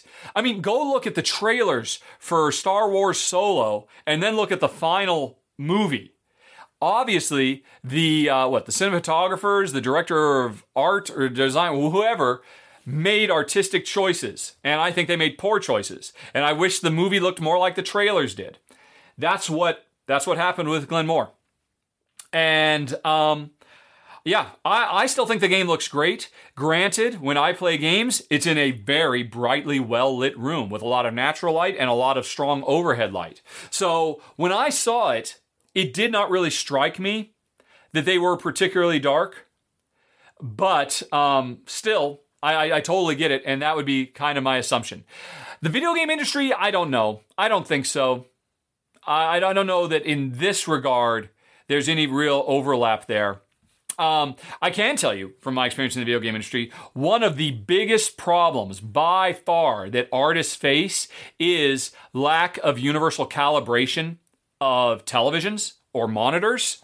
Uh, they're just all over the place. And TV manufacturers, they, to make you buy them at the store, they artificially crank up everything to the nth degree. So it, it makes your eyeball, your eyeballs can't help but be drawn to these TVs. So you're more likely to buy them. And then you get them at home and that's their default settings. You're like, oh my God, you know, the, the, the makers of films like, oh my God, I can't believe people are watching our, my, my masterwork and it looks like that. That looks like garbage. Please calibrate your TVs. Board games, I guess, to a certain extent, they um they're going directly into everybody's eyes. There's nothing in between other than just ambient lighting of the room, I suppose. Sorry, that has nothing to do with anything. But I'm, I'm you know, there I remember in the later days of my video game career, there was always a push. I don't know if they still do this. Maybe they just do it on a console level now. Um, back in my time, they didn't. But just like, uh, hey, before you can play this game, you must adjust these sliders to where you can see everything to the left, but you can't see everything to the right so that you can get the right black levels and stuff like that. Um, sorry. I, I, that just popped in my head because you mentioned the video game overlap. Um, I don't know uh, if that answered your question or not, but we're going to move on to Alan, who wonders if I have any updates, any update on my submission to change oath from legacy to campaign. Did I make a submission for that? I'm going to take your word that I did. Uh, and did they not? I don't know. Let me look. Did I make that? Oath. Oath. I am searching my geek mail. Um, because either they would have accepted or declined it because I do these things all the times. I mark things as no, this is not that mechanism, or you forgot this mechanism, or it's really a two-player game. Come on, etc., etc. Right. I am searching, and uh, okay, yes, I have a response here about Oath Chronicles Empires. All right. Oh, okay. Nope, nope. This was not about that. Wait, wait. Oh, okay, okay. I was just checking out. Okay, it's going. Oh no, no. This is back and forth with Adrian, who's doing my game of interest geek list. So that's not it. Alrighty, and then oh, that was Adrian again. Hi, Adrian, if you're listening. Promos. Okay, um, I guess. I'm sorry, Alan. I don't remember this conversation at all. Apparently, I said I was going to do it, and I didn't do it because it has always been my experience that the moderators on Board Game Geek, when I make any submission, will come back a week later because they've got such a backlog, and they'll either approve or decline, or they will ask me for more information. And uh, clearly that has never happened here, so I guess I never got around to doing it. And I have to admit, I'm, I'm embarrassed. I don't remember this conversation at all. Oath, I think, is from Leder Games, right? I don't know enough about the game, but, uh, right. Anyway, you continue. You submitted one with information from the Kickstarter itself, saying it's not a legacy game, and both definitions of legacy, mechanism, and family, from, uh, but it's but it is listed as legacy and but that was ignored. Are you saying, Alan, that you never got a response? That is never in my experience. And I should say, of course, maybe that's not my experience now because hey, I'm Rahdo and they got to listen. But I used to make changes and additions and modifications. I might be the person who actually got Seven Wonders officially listed as a two-player game because for the longest time it was a three-player game. And I'm sure I submitted that along with other people when I found out that there was a two-player variant in the box. And I've all I've never not gotten responses. So I'm not sure what happened there. Um, geek mail me directly, and I'll look into it. And yeah, because I, it drives me nuts the false categorization of legacy. People using legacy and just slapping it on anything when legacy has a very specific meaning. And I think it's in this case. I mean, ob- uh, honestly, a lot of the time I'm pretty comfortable with you know, kind of loosey goosey. Hey, it's less about proper definitions of words. It's more about just ensuring people know what you mean. Uh, you know, and if the context allows you to know what it means, I don't mind if a word changes and evolves. I'm constantly arguing with people saying, well, strictly speaking, decimate means only one tenth of the forces were removed, and that's not what you meant. It's like, get over it, dude. Lance Meister specifically. Language evolves. And anytime anybody says decimate, there is a common cultural understanding of what that means, and you are just holding on to an era of antiquities definition that nobody has used for hundreds of years. Get over it. Um, but anyway, uh, sorry. Uh, but in this case, because there is already a perfectly functioning term that everybody understands, campaign, and people keep falsely calling their campaign games legacy games, I do want to hold on to legacy because it is such I mean, there's because there's no other word for it, and I would hate to give up the ease of the shortcut of being able to say legacy. I have no use for the shortcut of saying reduce an enemy's forces by 10%. I don't mind that decimate's original meaning has gone away because it has no function. The t- function of legacy as a definition is very important. So, like I said, geek mail me, Alan, and um, I will submit this because now is not the time. Okay. And last one, Stephen. Let's see, we're still recording. Oh, I'd hate if we weren't. Yes, we are. Good. Steven says he hopes Jen and I are doing well. Steven has a game related question about pipeline. Uh, he's looking to get it, but Jen and I have a similar have similar board game temperaments as Steven and his wife. Assuming that I had the opportunity to cover it, I did. And assuming, or which maybe I didn't because Capstone didn't reach out. No, I'm pretty sure I had the opportunity and I said no. Why did I decline covering pipeline? I can answer that question. Because honestly, I don't blame you, Stephen. That game looks, or Stefan, I never know. I'll assume Stephen. Um, that game looks fantastic, and I've heard nothing but great things about it. Here's why I said no. I don't have fun with certain themes.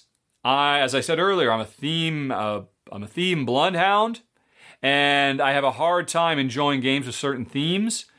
Consuming alcohol is one of them. Not that I'm a tea, I am a teetotaler, but I don't begrudge anybody having fun drinking. I just come from a I, I, alcohol is a big part of my family dynamic, and I just I, I have a hard time enjoying games about consuming alcohol. I've recently decided I don't think I can enjoy games about the modern fossil fuel industry either, for largely the same reason.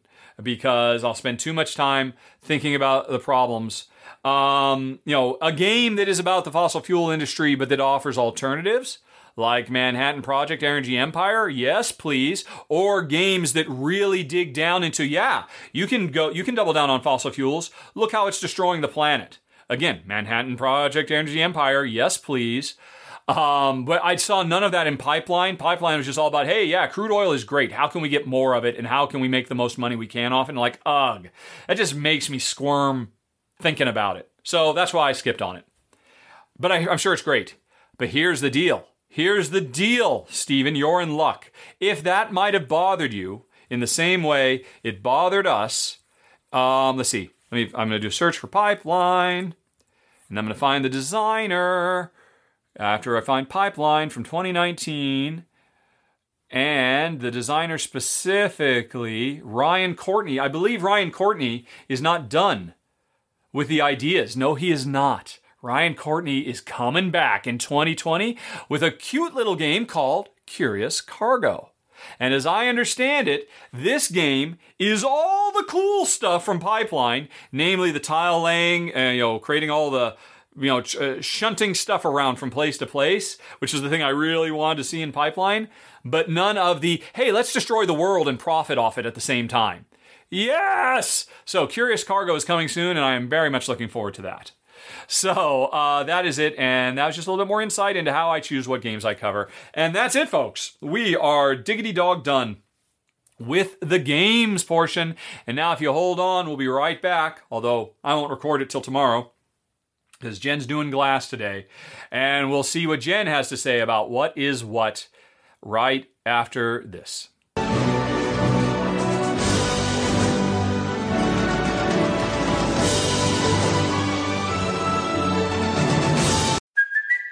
It's Kaley Cuoco for Priceline. Ready to go to your happy place for a happy price? Well, why didn't you say so? Just download the Priceline app right now and save up to 60% on hotels. So, whether it's Cousin Kevin's Kazoo concert in Kansas City, go Kevin, or Becky's Bachelorette Bash in Bermuda, you never have to miss a trip ever again. So, download the Priceline app today. Your savings are waiting. Go to your happy place for a happy price. Go to your happy price, Priceline.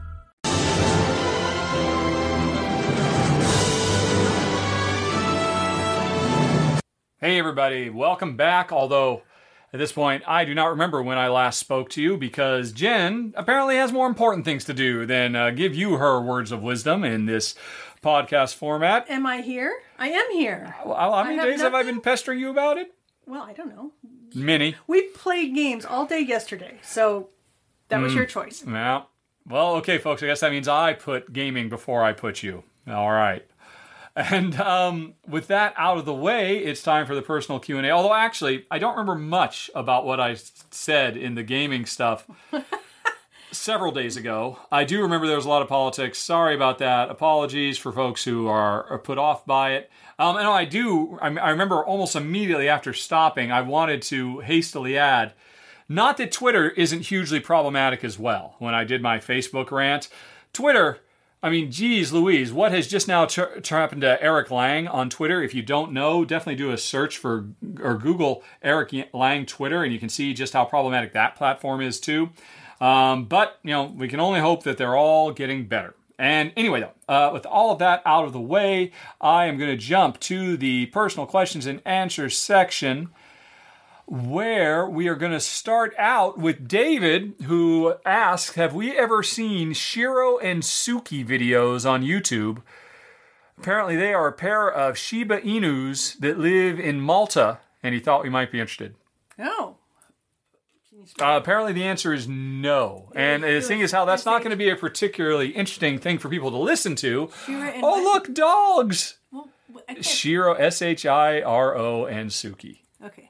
Uh, Jen is now going to look them up, whatever they are. And folks, all I'll be able to confirm is in, that in theory they are in fact dogs. You have to do a search for Malta, probably. But um, yep, they are dogs, and they're very cute. Speaking of dogs, I actually I think weren't there a couple of dog pictures that I had to show Jen that were in the gaming ones. Jen is now watching a video of him. He's a very cute dog. Yeah. It's reunion time for Shira, uh, Shiro and Suki. Oh, okay. Now, folks, you just get to listen to us watch a video No, you of keep dogs. talking. I can. Okay. Oh, I don't get to watch them then. All right, that's fine. That's fine. That's okay. and um, yeah. Anyway, other folks. Apparently, there's a whole bunch of videos. Yep. Uh, I've right. closed it now. Okay. But let's actually get to a real question, perhaps, uh, from Jack, who points out that I missed the picture of his dog in one of the last replies. Apparently, this is going to be Jen Reviews Dog Pictures, the podcast. Uh, all right, the dog was not pleased. It might have been my fault though, because it was in a weird format. It reattached for a JPEG. Honey, here's a picture of a dog. And oh, Oh, that's a cute look one. at that one. It looks like a cocker spaniel. Yep. Does he always have that droopy? Oh, I'm sorry, folks. It's a very cute. We're going to assume cocker spaniel, all toasty warm under a very nice blanket. Thank you for sharing, Jack. Um, but I'm sure, right. Jack also says, Jen, in the last podcast, I alluded to the sweat equity and hard work of taking care of chickens. Jack has been interested in getting into it, but being lazy, I feel you, Jack, worries about what the work would be required. What do you do on a day to day basis to take care of them chickens? Okay. Day to day. And what is physically the hardest thing you have to do? Oh, physically the hardest That's thing he also added that. on yeah. a day to day basis. Well, I mean, day to day, what is the workload that they bring into your life? And on top of that, what is the single hardest thing you have to deal with? Okay. If you people don't care about chickens, you should probably fast forward like five, ten minutes because I can go on about this. Uh, Sorry, folks, that I, I can't really break down the personal into the Star Wars section, the chicken section, the tea section, the looking at dog picture section. Although maybe I glass need to start doing that. I don't know. Okay, well, anyway, day to day, what you have to do for chickens. First of all, um, I'm going to presume that you're going to store your chickens in a coop overnight so that they do not get eaten by raccoons or dogs or other wildlife in What your else would you do? Oh, well, in Malta, we didn't have that problem, so they just lived out in the backyard. Okay. Remember? They Yeah. didn't have Yeah, an yeah. actual coop. Yeah. Okay, but let's assume that you are going to have to have yours in a some sort of a you know building type item. Uh, So you will have to let them out of the building type item uh, if you've got a yard for them, and I hope that you will, of course, because they like sunshine and fresh air and scratching around in the dirt.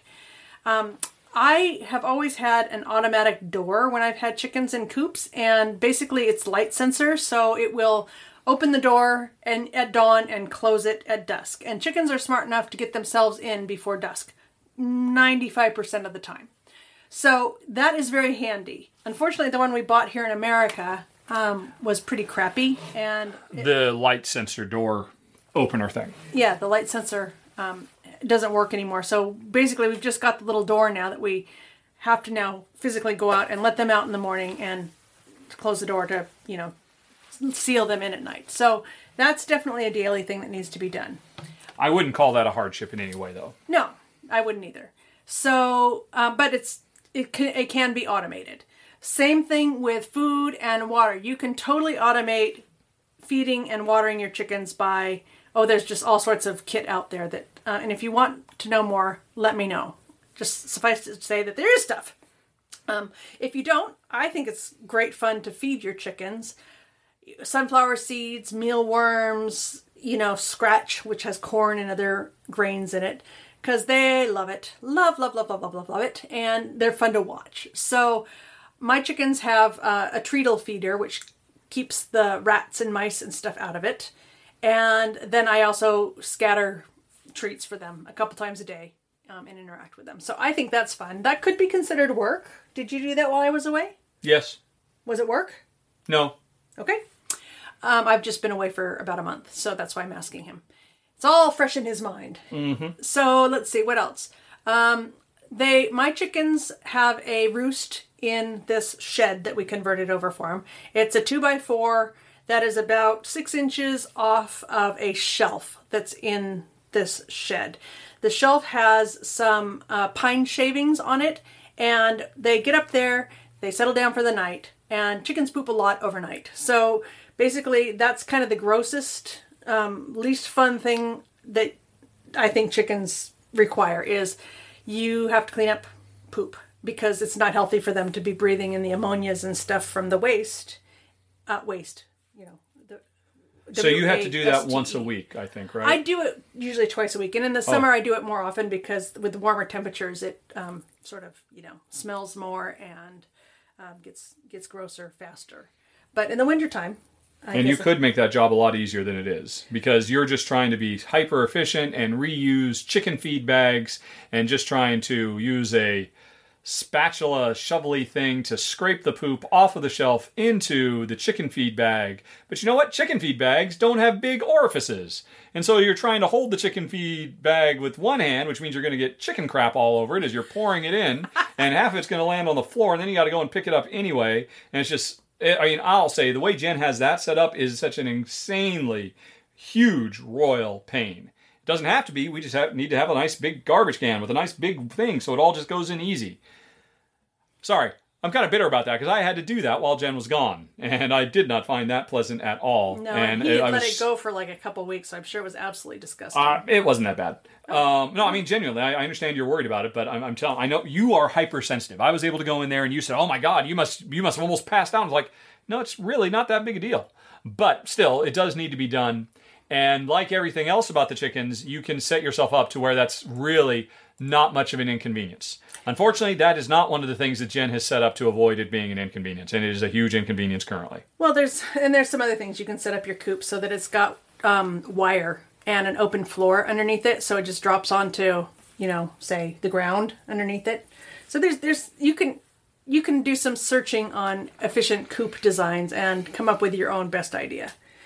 So anyway, um, I would, but th- for me, that's the least enjoyable part of having chickens is, of course, scooping the poop. On the other hand, um, I put them in these chicken, empty chicken food bags, and I store them and let them sort of weather over a couple of months, and then I use them in the garden. Um, so I'm, I love it that I have all of this fresh, natural manure, and it filled up all of our garden beds this spring when we made new ones. So if I didn't, if I had it in a garbage can, I don't know. A why do I garbage have to have can with a garbage bag in the garbage can, and then you could fill up the garbage bags. Well, but the thing is that the chicken foods um, bags are porous. A garbage bag is not, so it's never gonna be able to sort of. Mmm, I see. Yeah, I mean, I hadn't really mm. thought about that particularly, but that's why I do what I do. All right. Okay. Um, also, in when we were in England, I just had compost bins, so I would just put it directly in the compost bins, throw weeds in there, put more poop on it, throw weeds in, and it composted itself. The worms did all the work. It was wonderful. So I just don't have that set up here. Um, what else about chickens? Um, so you need to feed them, you need to water them, you need to keep them reasonably clean. Oh, collecting eggs! Definitely not a hardship. Did you have any problem No. collecting eggs. Uh, we love collecting eggs. Oh, so much fun. It's so good. And you know, this will surprise you, but if you've never had eggs laid directly from a chicken, they're warm when they come out of the chicken. So you can pick up warm eggs out of your nest box and you'll be like, oh my gosh, they're warm. Because, you know, most people have never felt a warm egg before. Um, so that's kind of a fun thing. Let's see what else. What else? What else? What else? The the long story short, there's very little that's arduous or painful on a day to day basis. They're fairly low maintenance, um, but the that belies the fact that it is to get them into a fairly low maintenance state is a fairly significant investment in, and that was a lot of work. Jen just said very blithely "Oh, we just converted a shed that was already here," and it wasn't as simple as that. It's a That's lot of work to do. We cut a hole for the, We had to the do- chicken door and then we cut a hole to put the nest box. in. Yep, and yeah, I mean, no, there's more to it than that. I mean, we had to. You wanted to take that whole shed apart at one point. It was absolutely insane. Uh, That's that, not true. it- I wanted to take a shelf down. yes, which was actually structurally required for the entire shed. Um, so it's it's there's a lot of there's not much sweat equity once you get them up and running. It's getting up and running, getting the automated treadle feeder and getting them to the point where they aren't afraid of it. So they will just feed themselves automatically and all you have to do is the fun stuff of scattering around sunflower seeds every once in a while. And um, you know, getting a watering system that again they're not terrified of and they will actually get water instead of oh let's just try to go find some muddy No. puddle somewhere They'll well they'll drink anything. you- Really. I'm just saying it was it, no, there wa- there's never been a problem with them. right, but you had to you had to build that thing basically. Um, either that, or you have to go out and buy a lot of equipment, which No, Jen already don't. said. You you one of the first things you said was you can you can buy you can make a lot of investments. Yeah, but that's if you're gonna if you know you love chickens and you're gonna like I just yeah, I wouldn't have bought a big fancy nest box of aluminum if I didn't think I was going to have chickens for the rest of my Right. life. You're talking to people who are thinking about it and are trying. I'm, Okay, so well, I'm they just don't saying. need that. I know, well, but I mean, but you said if I mean, but you, you assume, look, we've got all these tools and whatnot that we invested a lot of time and not an insignificant amount of cash to get it Mm-hmm. into a situation where they now 90% take care of themselves, which is fantastic with automatic door opener and closers and recalibrating sensors. Okay, and, but let's talk about the money then. I think Yes. that automatic door closer thing was 100, 150, 125, something Okay. like that. Yep. For the door and the electronic component thingy that has since gone haywire. Yeah. By the way, if anybody knows how to fix circuits on things, send us an email. We'll we'll mail you this thing and you can fix it for me. I'll I'll give you some glass.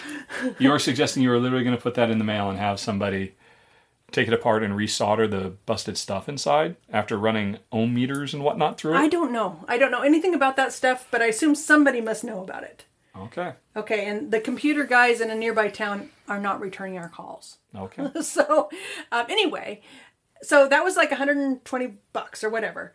The treadle feeder was probably 100 bucks, but I had them um, in Malta where I said we didn't have to have a coop, but we did have lots of right mice and rats. And I will tell you that treadle feeder is worth its weight in gold because I don't like rats and I don't like mice and ah, disease. So I think that is well worth it. But you can you can do other things with your food. You can have it in a in a bowl out there, and they will certainly eat it.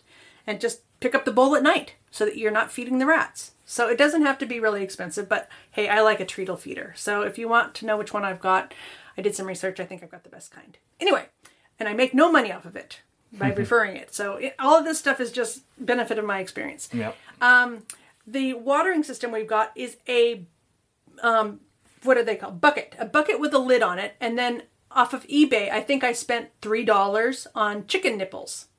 And if you google chicken nipples you will see there they're little um, plastic thingies with little metal tongues sticking out. And you basically drill a hole in the bucket. You screw this nipple into the hole and then fill the bucket with water. And then the chickens can nuzzle that little metal tongue and get the water that they need. And it keeps the water clean uh, you can have a whole bucket full so that might last your chickens a week maybe Yeah, because you got to work out how to get it in your yard in such a way that they won't knock it over all the time by accident, and even still, they will still from time to time. So you got to get that level and balanced. I mean, there's. I'm just saying, you're very quick to forget all the little things, and just as in the same way that you're quick to assume, oh, that only take a half an hour, Yeah. and then it ends up taking three hours. You're also quick to six years later, yeah, that only took a half an hour, as I predicted. No, it didn't. is basically all I'm saying. I mean, these are all doable things, and barring the spending the time to research chicken nipples, and your first bucket of chicken nipples didn't work, if I recall correctly, and you had to do a second one because something went wrong with the first one and it leaked. So, I mean, there's all these little things that just pile up. And for someone like Jack who's thinking, I don't know, I'd like chickens, maybe. I, I'm just suggesting don't jump in, do all this amazing amount of stuff to get into this perfect circumstance. And you're like, yeah, they're okay. I don't know if it was worth it. I mean, if, and if you're going to take a measured, step by step approach, I mean, not that Jen ever did that. The first flock of I chickens we had was a big flock of chickens, and you converted another shed into. and, no, I bought a shed. Remember? Yes, I liter- bought I bought one of these little coops that looked so cute, and it said, "Oh, it'll hold four hens." And I'm like, "Well, cool." Well, no, they don't hold four hens. They hold one or two, maybe. Um, so anyway, yeah, I sold that one on and converted a shed because that's the best kind of chicken coop, I think, because you can get into it and you can do the cleaning that you need to do, and not be stooping Yeah. over and all sorts of crazy gyrations. Yeah, but I mean, for a lot of people, that means, oh, okay, I have to go out and buy a shed and build a shed now so that I can have my. I mean, not everybody just happens to move into a house where there's a unused shed in the backyard. I'm just saying. so I've seen what's it? people What's that use ki- little kitty houses, those plastic children Mm-hmm. playhouses for coops. Those are adorable. You just, but you have to secure them, of course, Yep. by putting chicken wire or something on the Yep. windows. Yeah, that's the other. That's the other thing too is running chicken line. Um, you'll have to do that. So we were in a situation where we were able to set it up relatively easily with just you know an industrial level stapler. I mean, but I know, you might not care. You might not care to actually put a bunch of staples into your garage on the side of your garage that will ultimately rust and whatnot. But we're like, okay, we care more about the chickens than the long term um, integrity of the side of our garage, and yeah, we don't mind just doing big staples into it. Well, yes, but we've also just used a regular stapler as well to Mm-hmm. staple up the. Yes, and that stuff ultimately falls down as it's falling down again right now. Oh yes. I'm just suggesting, Jack, it's not as easy as she makes it out to be. Okay. It can be gotten. It I mean, sounds wh- like we're fighting about Uh, this. yes. And I think he's just trying to portray a different perspective. someday somebody asked um, Jen about how easy is it to teach somebody to ski. Um, and I think that will, um, you know, give more clarity onto our relative perspectives of things. But the important thing is, our day to day is it's almost nothing. The like Jen said, the worst thing is Once a week or yeah, twice a week, maybe. is having to up some poop. yeah, and, and and that is and that's not even hard. It's just really unpleasant. Um, physically, the hardest thing. I mean, I don't know. I don't know if if Jack, if you're saying you like have limited mobility or something like that. Uh, probably the hardest thing is it, they will occasionally get out of the coop, and then um, depending on their personality, you'll have to chase them all over the place. So that could be a problem for some people. Um, actually trying to catch them. Yeah, but if you if you start with chicks or if you hand feed them, of course they will come to you. They will learn that you are a good person and you're not going to hurt them. Mm-hmm. But chickens in general think everything is there to kill them. Yes, that, And- hence the name chicken. Yep. So they will think that there's any any new bit of kit, any new uh, you know fencing, any new food, any new creature nearby, whatever. Everything they are chicken of. So it does take a little while to let them adapt to whatever is new. Duck actually, uh, when I was gone, was going to do a, a picture of the chickens stampeding out of the coop because we have this other area and they just love to get on this other area, but they have to run through the chicken run area to get to this this other grassy area. And so he put his camera down in the middle of the run, you know, so that they would come roaring out the chicken coop door, past the camera on their way to the field.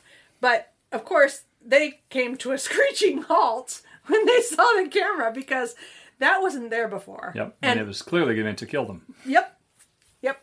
So anyway, it was it was hilarious. He sent me the video. Yep. I, I Yeah, that didn't work out so well. Unless you happen to be a hardcore fan of these specific chickens. Yep. And will laugh at anything they do. Um, I would say certainly the hardest thing you ever had to do, and you've had to do it multiple times, is a genuine, literal tracheotomy. Because Oh, okay, well- you had, was it just one chicken who had that problem? I've, I've done it on a couple chickens. In fact, I did it on one on one of Louise's chickens too. Oh, wow. Yeah. So basically, what happened is I let them eat freshly mown long bits of grass. Long meaning I don't know. Well, anything probably more than three inches. It would be long for chickens. And chickens, when they eat, they don't actually have a, a direct path to the stomach. It, what they eat goes into a little sac in their necks called a crop. And it's just this bit of sac and it can expand or contract or whatever. But it's basically where chickens store their food until they get around to uh, actually digesting it. Because they could be out and about and they don't want to you know, take the time to digest it if they're out and about. Anyway, so chickens will eat stuff, it stays in the crop, and then at some point the crop muscles contract and they shove what's in the crop down into the gizzard where it gets ground up and then it goes onto the stomach and through the intestines and so on. So, what had happened is the chickens ate all of this long grass and basically it balled up in their well, this one particular chicken I had in in her crop. And so basically she had like this um what is it, a hairball that cats get from licking? Essentially a grass ball in her crop and you could feel on her crop it was like she had a tennis ball in there. And that's pretty big on a chicken. It was probably about the size of a tennis ball. And basically, she would have starved to death because the food that she's eating goes into the crop and it basically rots in there because the muscles, the crop muscles, cannot squeeze this tennis ball down a, a straw size esophagus basically into the gizzard. So when I saw this going on, uh, you know, we tried a bunch of stuff. We tried some medicine. We tried making her throw it up etc etc anyway she was just getting weaker and weaker and thinner and thinner. So ba- I, I thought she's going to die anyway. So i saw some videos online about how to uh, get into the crop and and pull out that gunk. And it was awful. Oh my god it smelled so horrible. It was just ugh, ah. anyway so basically that's what i did it wasn't a tracheotomy you cut through the first layer of skin and then you cut into the crop it was two layers you pulled all that gunk out and then you stitched it back I up. don't know what you th- what do you think a tracheotomy is? A tracheotomy is into your actual esophagus. Yes, but it is still just cutting through flesh to get at stuff that you're not supposed to be able to get to because it's surrounded by flesh Okay, well, in the neck area. all right. I'm, was- I'm, I'm saying you're ready to go on ahead, and if I'm choking, to rip in here and you give all those straws out and, and give me Oh, the straw of life. There you go. Yep. Yep. So I, I- I know I'm prepared. Yep. All you need is a bic, a bic pin, and uh, and a dull steak knife, and I'm safe. I used I used X-Acto knife Indeed, blades, yes. fresh X-Acto knife blades that I'd sterilized. So that was a pretty big uh, task. The other big task, I think, the hardest thing of all, is there will come a time, it's inevitable, where they will not produce anymore eggs. eggs. At which point you have to decide: are they just pets that are really not particularly affectionate and they're just kind of cute to look at, or are they food? And yeah, I, I have slaughtered many chickens now. Um, I don't know how many, half dozen, dozen, something like that. Something like that. Yeah. Yeah. And that's never fun or never easy, and it really shouldn't be. So that's something to bear in mind as well. That's more of a long term down the road thing that you will eventually have to deal with. I mean, what is how long are you supposed to be able to get eggs out of a chicken? Well, reliably for probably two years, Mm-hmm. but they'll lay fairly well for three or four or five years. Mm-hmm. Um, and then you know the older you can you can have a chicken for a dozen years. I mean, they can live a long time if they don't get eaten by prey or or what have you. Right. So that I think is probably the biggest thing to consider above all else about you know whether you're going to make it super easy but have a upfront investment um, or uh, you know and all that kind of stuff. I don't know. Is there anything else? No, I think that's probably good. We've probably given him more than he ever thought he would need to think about. Good luck, Jack. All right. But Jack's not done. Jack is back. How long did we talk about that? I don't know. I- a long time. Hopefully people- And I think you have to take back the I tend to ramble on. uh, hey, people ask me something I actually know something about. There you go. Okay. All righty. Um, Jack's been listening to the podcast. It discusses uh, a podcast discusses how how and why people change their mind. It's called "With Friends Like These, Converts." It's apparently a rare thing with a type of belief that is associated with identity, like religion or politics. Uh, it's the type of change that makes you look at the world in a completely different light than before. Have I or Jen, is this question, ever had a change in that of that type of belief? If so, how did it affect our sense of identity and how we view the world? For example, um, he imagines the closest thing for me would be learning about UBI. Was that a you know fundamental sea change? For Jen, I imagine it might be changing uh, your mind on having children. It might have had an effect because you we've mentioned in the past how you'd always had a certain identity you assumed. The identity of my mother is a powerful one, and how I've talked or, or, of my mom uh, and how I've talked about it before seems to suggest it was a type of a change for you. Of course, there's other examples. Love to hear about them. Um, and just to be fair, uh, he's given one example of his own to help. Uh, he's personally had three such sea changes in his life. Memorable because they completely reorganized how he views everything in the world. He went from Christian to atheist, social democrat to anarcho capitalist, a type of libertarian, and anti Trump to pro Trump. The latter is an odd one relative to the other two, but I'm sure you can understand if you just imagine what it would be like if you suddenly became a Trump supporter tomorrow. Yes, that would certainly be a not insignificant life change. So, Honey Pie, what? Um, and, you know, I mean, he certainly nailed one. You had all your life assumed you were Yeah. going to have kids. Yep. So I think that one's been discussed before, but yeah, I'll I'll cede that one. Um, I, another one is is something that I've talked about before as well, and it was when I had read a a fact that basically there were more books being published that year, and I think it was my, maybe in like 1990 or something. Then you could possibly read, even if you read a page a second 24 7 all year long. You just, there's no way you could read every book that is, was published that year. And at that point, that really gave me the freedom to start picking and choosing what I was allowing into my life because we only have so much time. And I think that, you know, that really summed it up for me. I didn't feel like I had to read newspapers anymore. And I think probably I stopped following the news quite so much. Um, another sea change for me was reading Your Money or Your Life. And that was a really interesting book because it took the concept of working for money and kind of flipped it around in that it said, this actually, whatever this thing you've just bought, is that worth however much time you had to work to get it? And so like a fancy car, let's say 30, 40, 50, 70, $100,000 for a fancy car. How many hours, how many, you know, days, weeks, months, years do you have to spend of your life in order to have that whatever it is, a fancy car or um, take yourself out for a $300 meal or um, I don't even know. Uh, try heroin. I not that you'd ever want to do that. Please don't. Please don't. No, I don't think there's any try. I think once you do it, you get addicted, and then you're. But anyway, um, so anyway, the the idea of making choices based on how much of your life energy it costs versus you know strictly just on a dollar to dollar basis because i think it's very easy to only just spend money and not think about what money represents which is your life. So i think those are three three biggies in my life. How about you? Okay, um, that's tougher for me because I do I, I mean I I think Jen would agree that I certainly came into our relationship pretty much fully formed, and you probably haven't seen much change in me over the last several decades. yeah i Um, think you've gotten more vocal but about what you're you're More vocal about what I already thought. Yeah. I suppose so Yeah.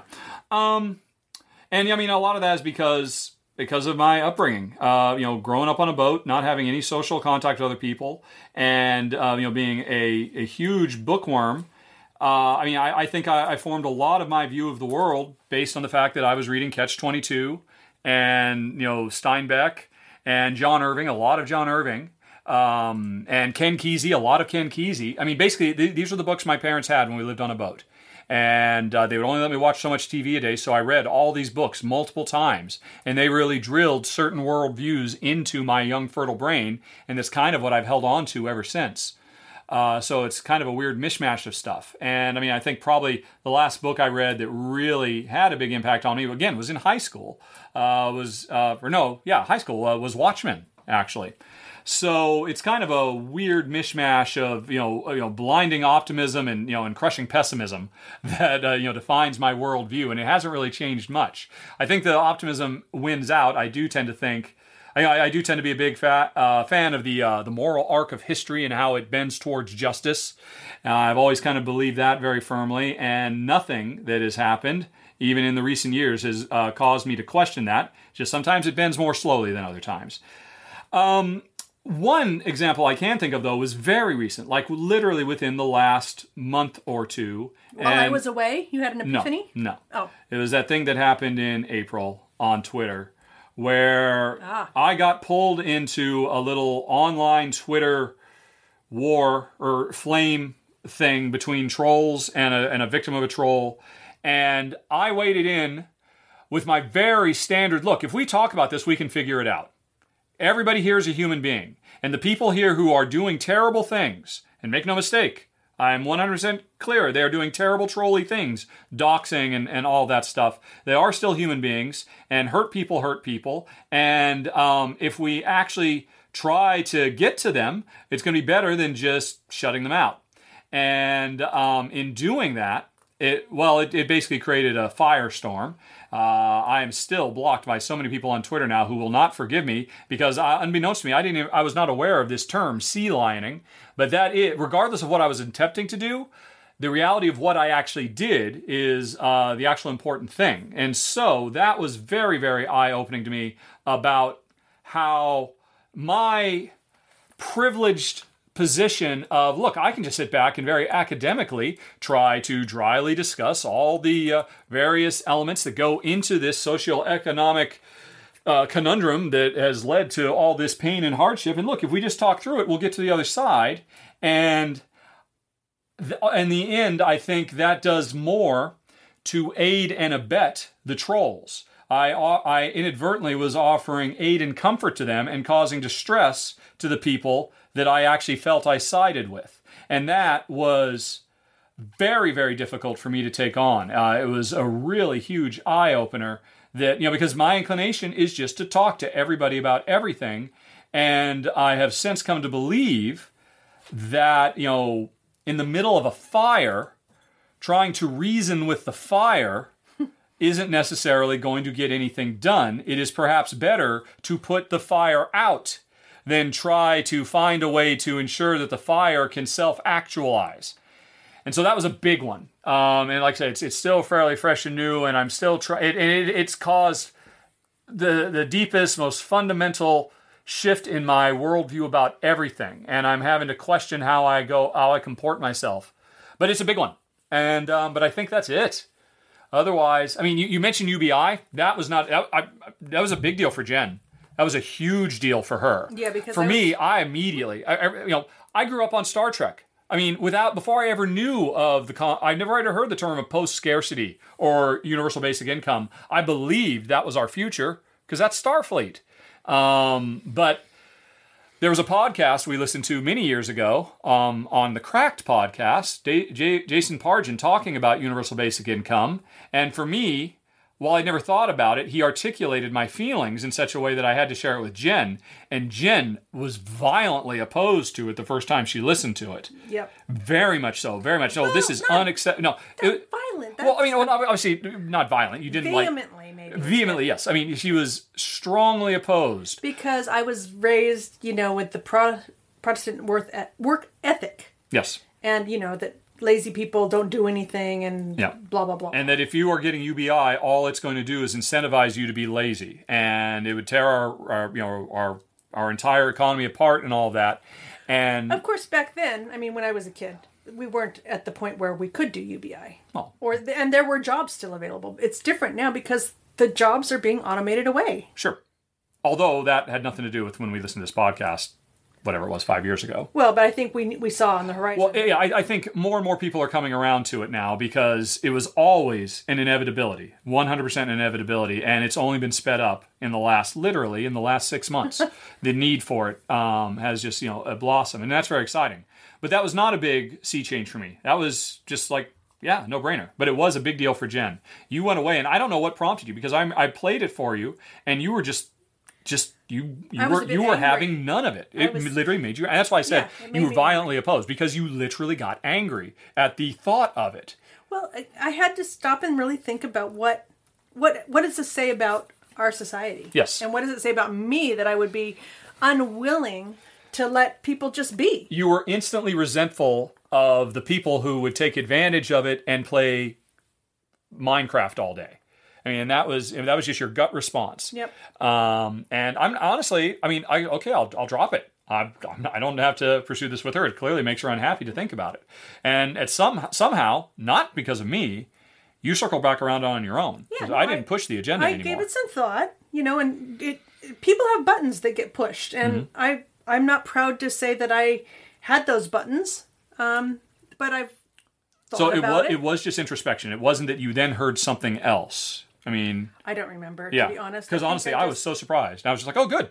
Yay, we agree on something. Or I mean, we agree on most things. I don't mean to say otherwise, but yay, something that I Oh, was afraid we very much disagreed on. No, okay, it turns out we do agree on it. Yay. Yeah. Uh, Yeah, I agree. So I think I just needed some time. That's that is classic me though. If you if you hatch some idea or project or whatever on me, uh, my first thing is no, Yeah. because I need time to process it and think about it and figure out how it's going to fit and stuff. And then I'm I'm usually very amenable to whatever it is, but I just need time to think through it. All right. Good question, Jack. Yeah. All right. Uh, Tim says in episode 61, somebody asked about the Pillars of the Earth. And uh, Tim wants to mention there is a Pillars of the Earth game on Steam that's pretty highly rated. I don't know anything about the books, so I have uh, no idea how much this sticks to the characters, but I thought it, Jen might be interested in seeing it, although I know she doesn't really play video games these days. So here's the question What do you think about that? If somebody were, if, if Tim were to come up to you at the cafeteria and say, "Hey, Jen, you want to check out this Pillars of the Earth video game?" Yes. No. And that's all you got to say about that? Yeah. Why is that? I just Because you don't care about video games? Because you don't care about Pillars of the Earth? Because what? I just I've only got so much time and I've got things I want to do in this life. So right now playing video games is not a priority for me. Mm-hmm. Okay. So that's that. Alrighty. Uh, let's see. Lance says he knows I've talked about my history with comic books, but Lance wanted to get my take on some specific titles, see if I've read them, and if so, what I think. Jen, of course, hasn't read any of them, so she is going to tune out now. She's back to the Facebook. She goes. No, I'm not. I'm looking at quotes. Uh, Oh, she got. She's getting ready for her quote. uh, her quotes of wisdom. Alrighty. So uh, Lance will keep it short. There's something I don't mind answering. He'll send more along in the future. Uh, these are probably two of my all-time favorites, so I'm really curious if I've read Savage Dragon by Erik Larsen. Probably know as one of the original Image books. I, and um, the next one would be Criminal by Ed Brubaker and Sean Phillips. It was originally the Icon imprint at Marvel, now being published by Image. I haven't read this. If you haven't read it, it's a series of interconnected, hard-boiled crime stories. Uh, somewhere around 8 to 10 miniseries, and the OGN called My Heroes Have Always Been Junkies. Uh, I also wanted to get my take on another hobby pro wrestling. Have I ever watched wrestling? Uh, have I ever come across independent wrestling or something like New Japan Pro Wrestling? Seattle is one of the best independent wrestling companies. Defy Wrestling. Okay, I'm sorry to say I've not read either of them. I am familiar with Savage Dragon. Um, I mean, most of my hardcore comic days were in the mid 80s when I was still in high school. And I went over to Golden Age Collectibles in Seattle once a week on the weekend, uh, all by myself as a young teen, and got to get my uh, pull box and all that. And I was aware of Savage Dragon. I just I had to be really picky because I didn't have much money. And so I missed it. Ed Brubaker, my only experience with him is I did read his Captain America, you know, Bucky Bucky Cap run, and I thought that was absolutely amazing. And I was so bummed when it ended because it made Captain America so much more engaging. Uh, so I was very impressed by him there, but I think that's the only stuff of his I've actually read. So no, I'm, I'm not familiar. Although I'll be honest, hard boiled crime detective stories. Hey, there's another epiphany I made not too long ago. Oh, yep. I think I'm done with the hard boiled um, crime uh, detective or hard boiled gangster. Not that I, I not not that I think oh it's a problem they're being glorified. I, I do think there's something you can get out, uh, but it's just I don't know. There was there was a couple of years there there was a string of movies. There's oh you got to watch this. I mean, and heck, it was most recently um, the Scorsese film, uh, the or Gotti was it Gotti whatever it was called. I'm like eh yeah okay. I've heard enough stories about criminals. I don't think I need to hear anymore. So I, I you know all, all that said, I'm surprised how much I really am enjoying Perry Mason. Uh, Perry Mason is blowing me away, as did Defending Jacob, two TV shows. There are also you know. Uh, uh, you know, hard-boiled crime, confessional type stuff, which normally I don't care for. So no, I, I can't really say I've done either of those. I'm sorry, Lance. Uh, I, if you if you do dive into my pool, you might find it's fairly shallow when it boils right down to it. I was mostly a Marvel kid.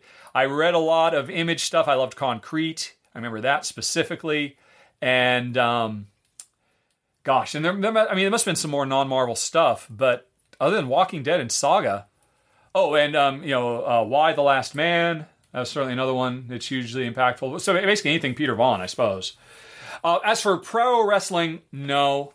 I mean, when I was, I don't know, 10 or 12, you know, at its in its heyday, the WrestleMania days of the 80s, I was familiar with it and I watched it, but I wasn't ever into it. It was just, oh, that's kind of interesting. It's some flashy, loud noise and violence on TV. Okay, I'll watch this. It's kind of like superheroes, which I really do like, except not really. And you know, and I remember, I do remember very specifically finding out that it was fake because I 100% believed it was all real. And of course, that's not fair because it is very, very real. Um, you know, and and the uh, what they put themselves through for that entertainment is heartbreaking, um, and you know, and, and, and incredible what they go through. But I don't know, maybe after that I just kind of tuned out. But I never really tuned in in the first place. So I, I mean, like I said, another very shallow pool for me. Sorry to say, and I'm sure Jen has nothing to say about either of those. Have you have you ever cared about any comic book in your life? Gosh. I know I had some as a kid, but I don't even remember what they are now. Like I, Wonder Woman, maybe. Just superheroes, Superman. Mm-hmm. But that's because of the TV show. I, I, Right, I, I don't know. I did, no, I don't care. Yep, never have. All right. Uh, Corey says, This is Iris. She's a Pomsky, half Pomeranian, half Siberian Husky. Oh my god. All right. What? How did that happen? Half Pomeranian? Those are tiny. Half Siberian Huskies? Not so tiny. Yep. Wow. Life finds a way. How how big is?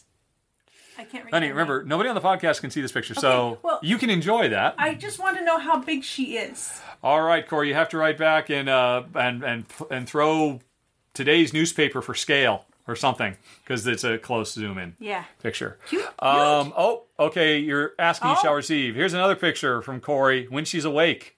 Wow. Um, yep, nice little medium-sized dog. Cute. Cute. Sorry, folks. Uh, that was the second picture for Jen. Corey, in the future, please include a question. but uh, those were awesome. Thank you very much. Meanwhile, Eric wants to submit this question. Really anxious to hear the response. Recent events trouble him so deeply, Eric. He values the input of thoughtful, respectful people on all sides. So feel free to save it for the show or respond personally or both. Obviously, I didn't do that. So here we go. Honey Pie. Yes. Apparently, I have expressed passionate opinions about a number of political, environmental, and humanitarian topics on the podcast. So, Eric knows those issues are very important to me. It also seems that I can respect others who have differing opinions, understanding that they may have just as noble and well intentioned view while still interpreting evidence differently and believing that alternate methodologies would serve humanity best.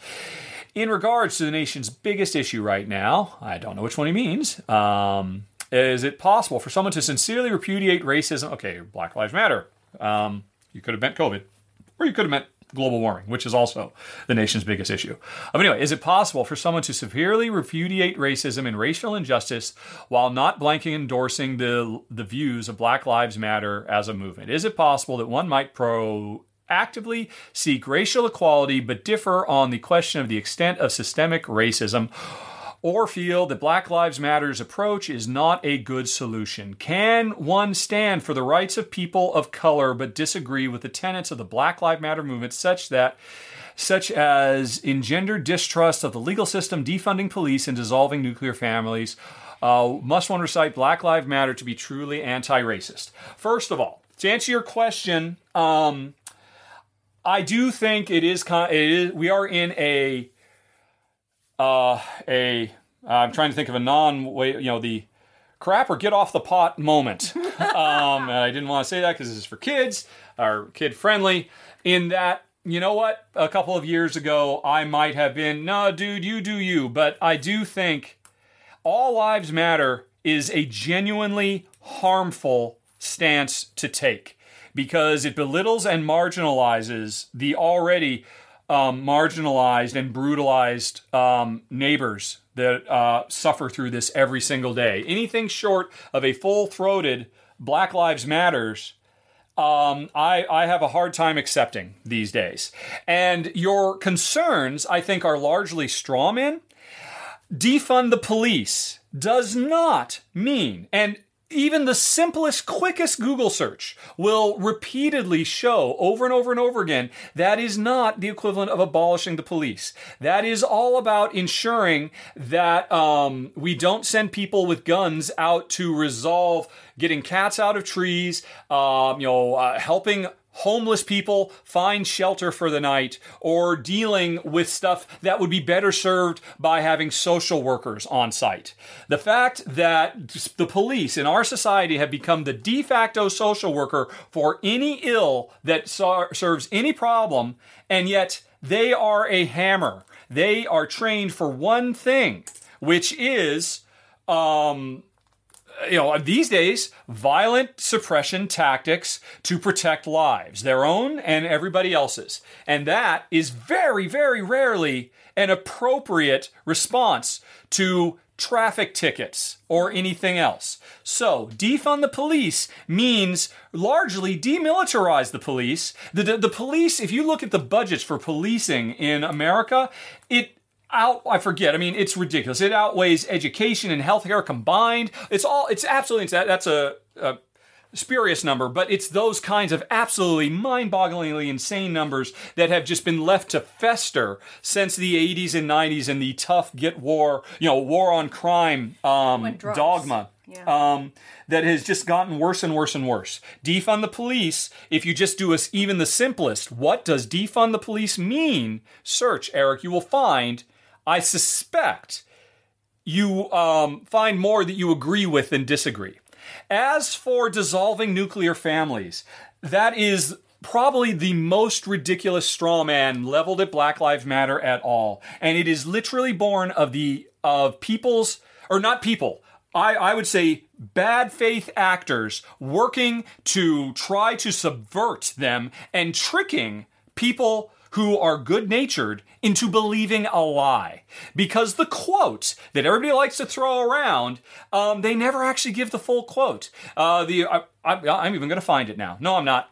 Um, here's the deal go back to, I mean, here's the first of all, if you're trying to decide whether you believe uh, in Black Lives Matter as a cause. Forget about the Marxism ridiculousness. That's absolutely silly. It's so completely out of touch with reality. It's not even worth bringing up. It's it's just the most blatant, transparent. Look, let's see a way that we can try to stop forward progress any way we can by you know throwing around Marxism. Um, but go to Black Lives Matter. Go to their What Are We About? Read their entire. I think it's like a 13 point platform or something like that. And um, I believe that you will find there is nothing in there you disagree with. And the one particular line that says um, words to the effect of we uh you know the you know uh, the, the way it is interpreted the line about how we want to as you said dissolve the traditional nuclear family that is literally not reading the entire sentence. Because the sentence ends with the word requirement. What Black Lives Matter is against is the societal expectation that if you are not a mom and a dad and little Timmy and little Sally and the dog and the cat if you veer from that, that you are failing, that there is no other viable approach. There is a de facto requirement in our society that a successful family unit must be a mother, a father, and children. And Black Lives Matter disagrees with that. Um, Same sex couples should be the basis of strong family units. And uh, even more importantly, the idea that is an old African proverb of it takes a village to raise a child. That's what that is talking about. To truly ensure that our future generation of children have the best chance for success comes about when everybody cares about the child, not just the mom and dad in their tight little nuclear family, uh, shunt away from the rest of the world. Oh, that's all you need is mom and dad. That is a de facto requirement in our society, and Black Lives Matter repudiates that, that there are other successful means. It, that, that, and that doesn't mean that there's anything wrong with a nuclear family. At no point does Black Lives Matter ever make that statement that there is anything wrong with that. What they say is there are other ways to go about it. And if you believe that they are for the dissolving, as you say, then you have literally not read the entire sentence. You've missed one key word. They are against the requirement, the presupposition. So, that if that is why you are against Black Lives Matter because you think they are anti-family, you're wrong. If you think because they are Marxist, that is incorrect. If you think it is because they want to abolish the police, all of these are incorrect. And really, the best ex- uh, best I could do for you, Eric, is say, go to their site, look at the what are we about, read the whole thing in its entirety, and you know what? Contact me if you have any particular issues with any of them. I'd be more than happy. But if if you read that in good faith and not just pre- presupposed, pre predisposed to dismiss anything you can out of hand because I'm just not comfortable with them and their tactics. Although, God, don't even get me started on their tactics. Um, I wear a Black Lives Matter t shirt in every video I do now. When I, wearing that shirt, said Jaws of the Lion is the best implementation of Gloomhaven, does that mean Black Lives Matter as an organization has to stand by that assertion because I was wearing a BLM t shirt? No, of course not. And yes, anybody can buy a Black Lives Matter t shirt and go out and say, on behalf of Black Lives Matter, I'm going to smash this window. Black Lives Matter at no point anywhere in history absolves people of that or encourages anybody to do that. Um, and it's very, very easy to find angry people and say, oh, look, because they're wearing that shirt, the whole thing's got to go. So I'm, I'm, I'm, sorry, Eric, and I'm sorry, man. I and I hear I swore I wasn't going to do politics anymore, but um, it snuck up on me. It snuck up on me. That's my feeling. And if you, knowing what you know, or know, knowing, you know, taking on board what I have just said, that the Marxism is a lie, that the, dis- that the dissolution of the police and nuclear family is a lie, that they are actively encouraging violence in the streets, which is a lie. If you now understand that all of these things are a lie, which they are, um, you know, propagated by the right wing media to shut them down and, um, you know, basically keep white privilege where it is. Mm. It's all driven by fear. Um, if you if, if you can accept that, then read their tenets. And I think you will find that they are a worthwhile organization to support. And at that point, if you are not prepared to say Black Lives Matter, because That's just a statement of fact. Um, you know, a lot of people, because I wear it, they always say in the videos, oh, Rahdo, all lives matter. Don't you understand? All lives matter. My go to response to that is, right, but not equally. And that's the problem. When somebody says Black Lives Matter, the entire sentence is um, Black Lives Matter, but our society isn't working that way and it's time for a change. It's just that is not as catchy. That doesn't make a nice little t shirt. So um, I hope, Eric, and anybody else listening who believes these literal lies, that this propaganda, um, if you can take another look, go in there, search their entire website for any hint of the um, restoration of the means of production to the worker, i.e., Marxism. You won't find it because it's not there, because it's a straw man, it's a distraction. It's just there to, you know, they're throwing out, you know, Rush Limbaugh wants to trick you and lie to you. So, that would be my answer to your response. Um, it- it- can you be truly anti racist while still hedging on the Black Lives Matter thing? No, I don't think so. At this point, if you're not ready to full throatedly lend your support to justice and equality for all, then because of a couple of lies that you have been told, I hope you can rethink that. Anyway, so sorry, folks. There was the Black Lives Matter section. Alrighty, moving right along. Let's get some chickens. Alrighty. um, am I glad that I moved back to the U.S. before the pandemic started? Any thoughts on what we would do if we were still living in Europe, or specifically Malta, I guess? Malta has handled um, uh, COVID remarkably well. Yep. Uh, they are not always the most with it together um, government, but you know one of the benefits of being such an incredibly tiny island in the middle of nowhere with such an amazingly small population was, and not being run by an idiot. Sorry, Jack, um, who actively incites people to um, to go against just standard medical practice. Malta got on top of it very early on, and as I understand it, is one of the big success stories. And so, yeah, I think uh, I, I, I, I, I, I'm very proud of them and I'm very happy about them because my other two countries of choice, the UK and the US, not so much. Very done- much not so much. Yeah. So it doesn't have to be about COVID. I'm embarrassed by the country I live in. And if I were living in England, I'd be embarrassed by the leadership and country I'd be living in. And I would be proud if I were still in Malta. Um, That's an interesting way to phrase it. yeah, Yeah. it's as simple as that. Now, that said, doesn't matter where we live, it wouldn't affect us at all.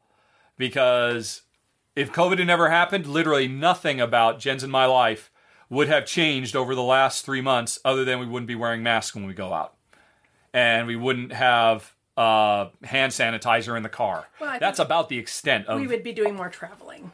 We would have gone down to see my parents and Yes, that's true. I- but not that much more. A little bit more. Because you did. You have gone down and seen your mom. And um, we missed out on one trip for your folks. So a, a little bit. But I'm not even going to consider that. Um, I'm just saying that is the one thing that that would yeah. have changed. Yeah, exactly. So, yeah, I mean, because don't forget, one of the reasons we came back to America, well, obviously the main reason was my mom, but equally was Jen's mom and Jen's dad.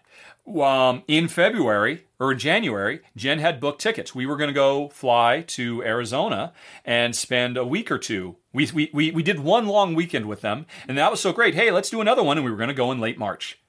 And by early March, we realized, yeah, we're going to have to cancel this. And it was such a bummer. Um, and uh, but yeah, but that's so incon- uh, so inconceivably small Yeah, I mean, compared to all the suffering that's happening on so many levels. Yes. Agreed. Uh, yeah. Um. So, I guess in that regard, to answer your original question, are we glad we moved back? Yes, we are. Um, because it, but it's not because of COVID specifically. It's because we've been able to spend more time with with our families yes. even if we are distant. Okay. Um, let's see here. Tim is back. Oh, where and he says there's a Pillars of the Earth board game. Uh, Tim, you'll find I've already done a run through for it. okay, Rebecca says that she lives in New Zealand. Another success story. I'm sure Rebecca is very Yes. uh, very proud of her country. And I feel like you and Jen would love it here. Have you ever considered moving? And if so, what is stopping you? Oh, we would love to live in New Zealand. New Zealand has been high on our bucket list, not for just a visit, but an actual, nope, we live here Yep. Uh, for a long, long time. Um, that was that's always been the plan, and it had always been the plan for the longest time that I would use my position in the video game industry to get a job down there, get the work permit, and all of that. Yep. And unfortunately, as you may or may not know, Rebecca, you, the video game industry in uh, New Zealand has not really taken off as well as it might have. uh, I mean, I, for a while, it was really looking like like Weta was going, you know, which is the special effects company that was behind Lord of the Rings, was created for Lord of the Rings, basically. That they, uh, you know, this was like over a decade ago. That they were there was a lot of talk how they were going to start up a a video game depart, uh, you know, wing of their operations. And you better believe I was like, I will move heaven and earth. I don't care what it takes. I don't care what game they're doing. I will be the creative director of whatever that project is. But it never happened. And um, and yeah, so would, would you be willing to sponsor us for a work permit? uh, that's what's stopping us. I think you have. There's all sorts of requirements. Um, a neighbor of mine, well, ours, Yes. um, in England, moved to New Zealand, and his All right. his wife actually had Was it? I thought it was Australia. It was New Zealand. You're, you're talking about Survivalist guy, right? yeah, Yeah. Okay. Go on. Royston. Royston. Yes. Um, so anyway, his wife had the criteria that that made them eligible to move to New Zealand. She had whatever the skills were that they were looking for. He is a survivalist guy, so um, essentially great skills, but nothing employable. They have they have plenty of that in New Zealand already. yeah, I'm sure. people who can survive. Anyway, Exactly. So um, no, it took them a long time, and they had to jump through so many hoops. Yeah. And prove, you know, she had to have a job sponsor, and they had to Yep. have, you know, X amount of money and all sorts of stuff. So basically, I don't think it's possible for us to to move there to live. Yeah. Without Well, a job sponsor, I believe they do have some kind of Maltese equivalent. Well, hey, if you're rich, you can buy your way in. I think they have something like that. something? I Yeah, if, if you want to drop, you know, 10 million into our economy, sure, we'll give you a passport. I think they do. I could have sworn I read that at some point because because Re- Rebecca, we are desperate to be Kiwis. That there is literally no fonder wish on both of. I think we both agree that if we could, we would happily grow old and die in New Zealand. Yes. Um, Okay. And so you have prompted Jen to go back to uh, New Zealand immigration uh, how-to sites now. Okay, uh, so the skilled migrant category is a point system based on factors such as age, work experience, Yeah. qualification, and offer of skilled employment. Yeah, see that's the thing. The, Oh, I could oh. I could definitely You get in under be those. Aged 55 or under. Yes, so we I- better get on Yeah, I know this. that I could definitely do that if there was a startup in New Zealand trying to make video games. I'm certain I could get the Oh. the what the whatever the visa is because I am literally probably one of the top 200 video game designers in the world. Um, you know, just if you want to base it solely off of the success of my games. Um, and so I would imagine I could turn that in. And now Jen's really going down some rabbit hole or other. Oh, and she found it. Is it 10 million? It's it's only 100,000 New Zealand. Oh, so if we if we have a hundred thousand New Zealand dollars lying around, we can buy our way in. Apparently, That is not what I thought at all. I mean, Malta's half a million. is currently worth 1.37. Well, So it's even less for us. It's a fo- almost a 40% Uh, okay, folks. discount. Bye bye. Gotta go. Gotta pack. I Bye. uh, I haven't done a Kickstarter for a while. It might be time for a new oh my one. gosh! Wow, can you imagine? Um, so let's see. That's So- surprising. oh, so I knew they had one, but It says to apply, you'll need at least New Zealand hundred thousand to invest. Yes. As well as a detailed business plan. right. Okay, so you have to come in as a business person and start. You, you have to be. I mean, that's the thing. They want they'll to bring somebody in if they're if you're if you're actively in good faith contributing to the New Zealand economy, and you can prove that's what you're going to do. Yeah, we're not just coming there Yeah. to. Malta has a much more look. No, just just give us five. Just give us half a million, and we'll give you the the you know if- wherever you are anywhere in the world. Or a lot of Russians do it. A lot of Russians have Maltese passports Yeah. because they just buy their way in. Whereas New Zealand, I'm sure, is probably much more rigorous about the. Uh, Oh yeah. no, you have to have your business plan. You have to show how this is going to, you know, help New Zealand grow as an economy and stuff like that. So honestly, that sounds like a lot of work. But Rebecca, if you know anybody who's uh, looking to make, if you know anybody at Weta and they ever reinvigorate those plans of, uh, you know, I will go back to making video games. I'd rather do board games. If you uh, know Shem Phillips and he wants to sponsor me for a visa, as I mean, I, I imagine I, I could make a pretty strong argument that I've got unique skills in that as well. Wow, that's definitely possible. Anyway, sorry, that's neither here nor there. But to answer your question, yes, please. And what what is stopping us? Um. Well, Your country is stopping us. is healthcare free in New Zealand? If you're eligible, you can get free or subsidized health, maternity, and disability services in New Zealand. yep. All right. So it sounds like it's very similar to national health Yep. in England. Yep. Yet another reason. Yep. Okay, moving right along. Although I don't think Jen's going to be stuck where she is yeah, for a while. I'm, I'm on the Google with New Zealand. All righty. First of all, Honey Pie, there's a lot of cute, adorable pictures I will look at your computer. of. Uh, oh, this is Yo Yo. it's a Yorkie in a feathery, fuzzy bed. Yep. Adorable. Yeah, uh, it's from Melanie. And Melanie has a question. See, dogs plus questions. what Harry Potter house are each of us? Um, whenever Melanie takes the quizzes, she ends up with Ravenclaw. And now, of course, she wrote this This is several weeks ago. I wonder if don't she- know if Melanie would write that now, but I'm sure you don't have any idea what's going no, on oh, with J.K. with Rowling. J.K. Rowling Yep. being unsupportive of. Uh, yeah, of, of Uh, yep. I don't think that. I think people Anyway. are being. Anyway, go ahead. Anyway, uh, it's a very cute. Uh, Yo-Yo is amazing. That is the cutest dog we've seen yet. But I'll say that to every person's dogs. So Okay. sorry, uh, honey pie. Which house would you be? I'd be Hufflepuff. Oh, sorry, you'd be. I, I think you'd be Hufflepuff and I'd be Ravenclaw. Really? Yeah. Why is that? Which one? Either. Well- Why can't I be Ravenclaw? Because I think you care most about being a good, kind person. All right. Damn it. I'm Hufflepuff. Is is that not? I have to be the roly poly, ado- adorable level ones. Okay. Can't be the cool one. Yeah, I mean, what, what what are the defining characteristics of Ravenclaw? Why are you Ravenclaw instead of Slytherin? Uh, well, Because Slytherin is just all about, you know, putting aside the evil connotations, the core of Slytherin is just supposed to be about um, self determination and ambition. Yeah. And those are certainly you. So why aren't you Slytherin? Because I don't want to be. Because when the when the when the hat was about to put me there, I said, please, anything but that. that would it would take my wishes into account. so why Ravenclaw? You know more about than I do. oh well, I've taken one of those online. Oh, um, and it comes out Ravenclaw. yeah. All right. Well, there you go. Yep, No Gryffindors here. that would be my sister. Really. Well, she's very adventurous. Okay. Uh, we jumped out of planes. Yes, but we don't free climb or mountain climb or anything like that. We hang glowed. Hang glid. Did hang we? glowed. Did we glow? glowed. We glue on. Alrighty. Um, Hunter was listening to my Twitch question and answer with Board Game Geek with uh, Scott Alden, and was listening to me talk about my persona, the the Rahdo persona, which is really based on a play I was in in high school, and thought that was an interesting conversation. Uh, Hunter has wondered if I ever thought about the thought process of approaching my personality like I could be an ambi- ambivert. Never heard of that term. Ambivert. Ambivert. It's like Could, ambidextrous. could you could you search ambivert? Um, he might have typoed it, or it might have been a forward autocorrect. Um, or that the goofy, funny, outgoing you is just as much a part of you as what you actually are as the quiet hoodie wearing incognito fella. An ambivert is a person whose personality has a balance of extrovert and introvert features. Um, all right, I ask this because I've always been the most outgoing person just about of any of my uh, any of my friends have known. Some of the people that don't know me as deeply get surprised when they find out I can also be quite reflective, relaxed, and introspective. Uh, whether you are both and you're just deep and interesting person or just deep and interesting, don't uh, just don't let uh, go to your head when you figure that out.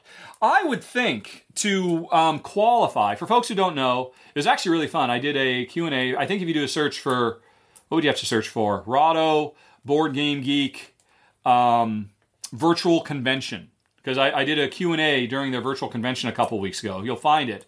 And uh, scott alden basically uh, quizzed me about a lot of really interesting questions for two hours. Uh, and i really went deep into my psyche and persona. So and that's obviously what hunter is referring to. And i talked about i'm sure i've talked about on the podcast many times how the Rahdo persona is is a is a thing that I do that I was trained to do because of a play I was in. It's literally the character of the vagabond from a play called The Vagabond that I was in in high school. And you know, and Hunter wonders if it really is me. Now, I mean, I think to a certain extent, I mean, I do something for so long, is it impossible to stay truly separate from it? No, probably not. I'm sure it's to a certain extent has become me. But in classifying me as an extrovert or an introvert or an ambivert, I think really more than anything else, it has to come back to not what am I capable of, not how do I even comport myself, but in what way do I want to be. Just because I can be away doesn't mean I want to be. And it sounds like even though you can be introverted and, and reflective and quiet, it's not your natural state of being. I mean, given your druthers, as a general rule, I assume you will find yourself drawn to the outgoing life of the party, you know, get to know everybody and, and you know, that kind of thing. Very much what Tom Vasel is. Tom Vasel is an undeniable text case extrovert. Um, you know, I think you kind of have to be if you want to become a preacher when it boils right down to it. if you want to become a successful one anyway, let alone a uh, video personality. Um, so I don't know. I guess I could be. And, and there's no doubt that the Rahdo persona has rubbed off on me over the years.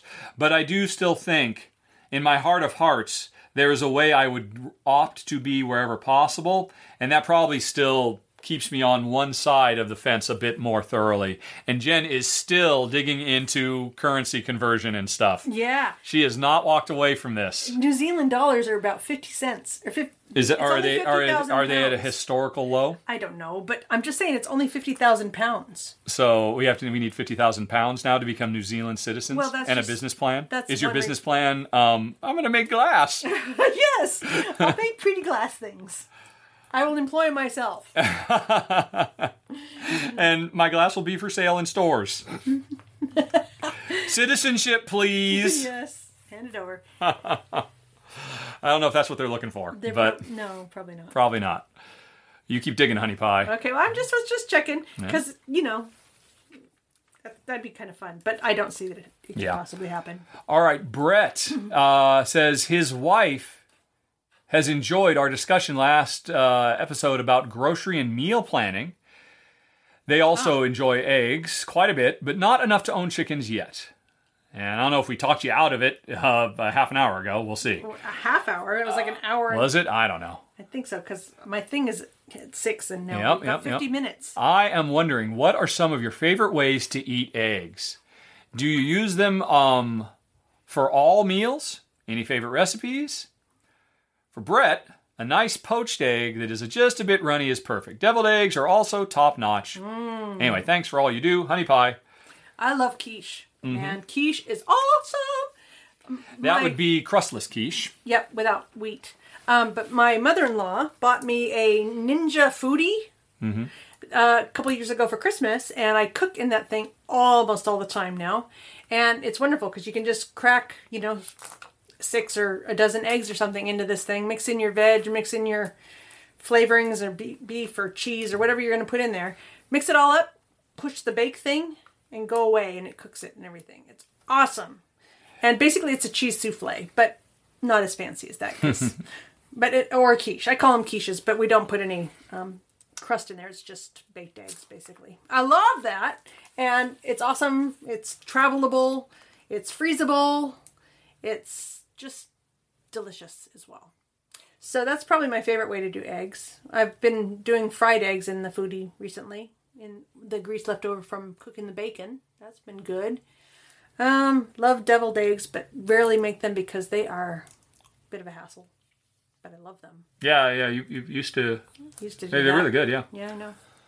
But I mean, you don't go out of your way to put eggs in every meal. We pretty much just have eggs for breakfast.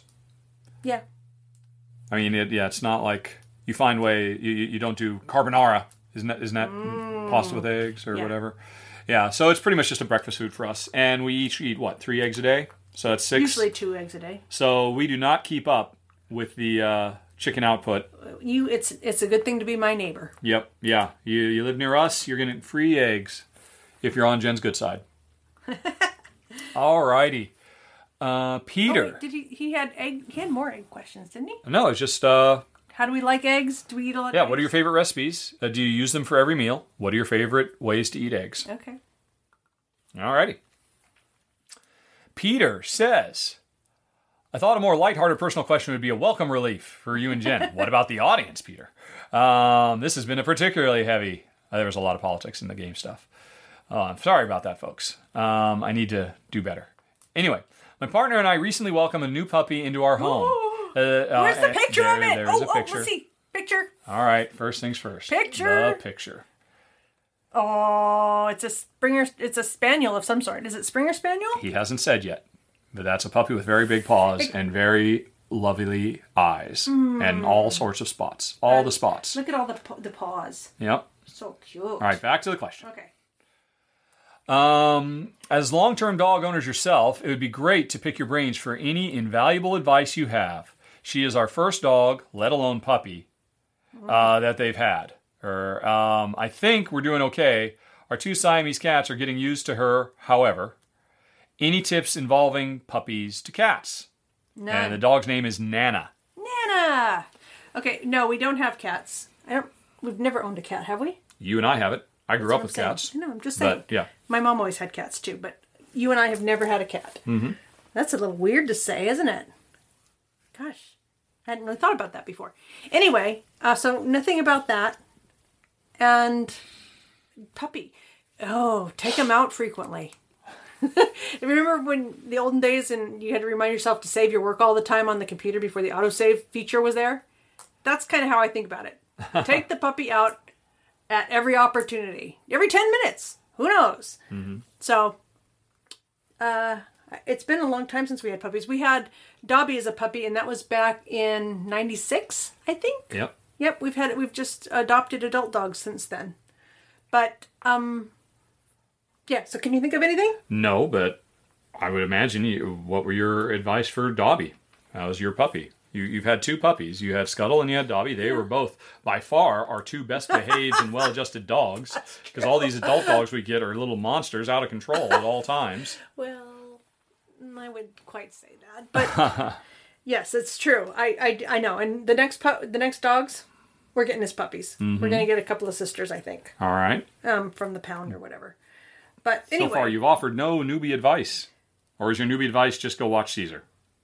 yeah, that's probably good because actually, what Cesar does is he doesn't train. This is dogs. Cesar Millan. He trains humans mm-hmm. to think, mainly. I think. Well, to, to see the world from their dog's perspective, to understand how their dog is thinking and how their dog interprets what you say and do. Well, and also, the people don't realize the dogs are very often just mirroring the human that they belong to. So if you're a mess and your dog's a mess, it's probably because you're a mess. I mean, fearful or um, aggressive or who knows. Um, but I've definitely seen that in people and their dogs. And I know when I'm anxious, the dogs get anxious. So they are just little energy conductors and they can tell what you're thinking. And they will react accordingly. Okay. So, walk often and drink the Cesar Millan Kool Aid. That would be your advice for a new puppy owner? I didn't say walk often. I said take the dog out so he can go to the bathroom. Oh, all right. That's what I was thinking. But I suppose, you know, walking often is good too, because if they're tired, they're good.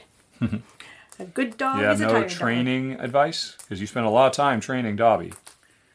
Yeah, but that was back, that was so long ago. That was like in 92. Back when you had the patience to do it. Yeah, okay, so that was, that was either 91 or 92. So that means Dobby must, was Dobby's 95, 96? Dobby was, we got her in Texas. Yeah. Oh. We moved into Texas at um, like 2000. 2002, I think. So no, Dobby was about 2002. So I have, uh, it was long ago. I don't know. Yeah, I think, I don't know. I can't think of anything else. Sorry. All right. Okay. Read Cesar Millan books, watch his shows. Jen is 100% an ardent fan and believer in everything he says. Okay. And dee, zipping right along, it's Rachel who says they've adopted a puppy named Sprecher Sprecher. because he's the color of root beer. A lab mix, local rescue, sweet, happy, smart, bright light during dark times. Yeah. Unfortunately, things aren't going as well with our older dog. Sonic is five, is unique in that he's never been an affectionate dog, but is well socialized, loved human visitors, and prior to COVID, went uh, to doggy daycare several times a week. We've had Sprecher for six weeks, and Sonic has zero interest in playing or interacting. Sonic is not aggressive towards him, but sometimes makes a mean looking face when Sprecher doesn't let up.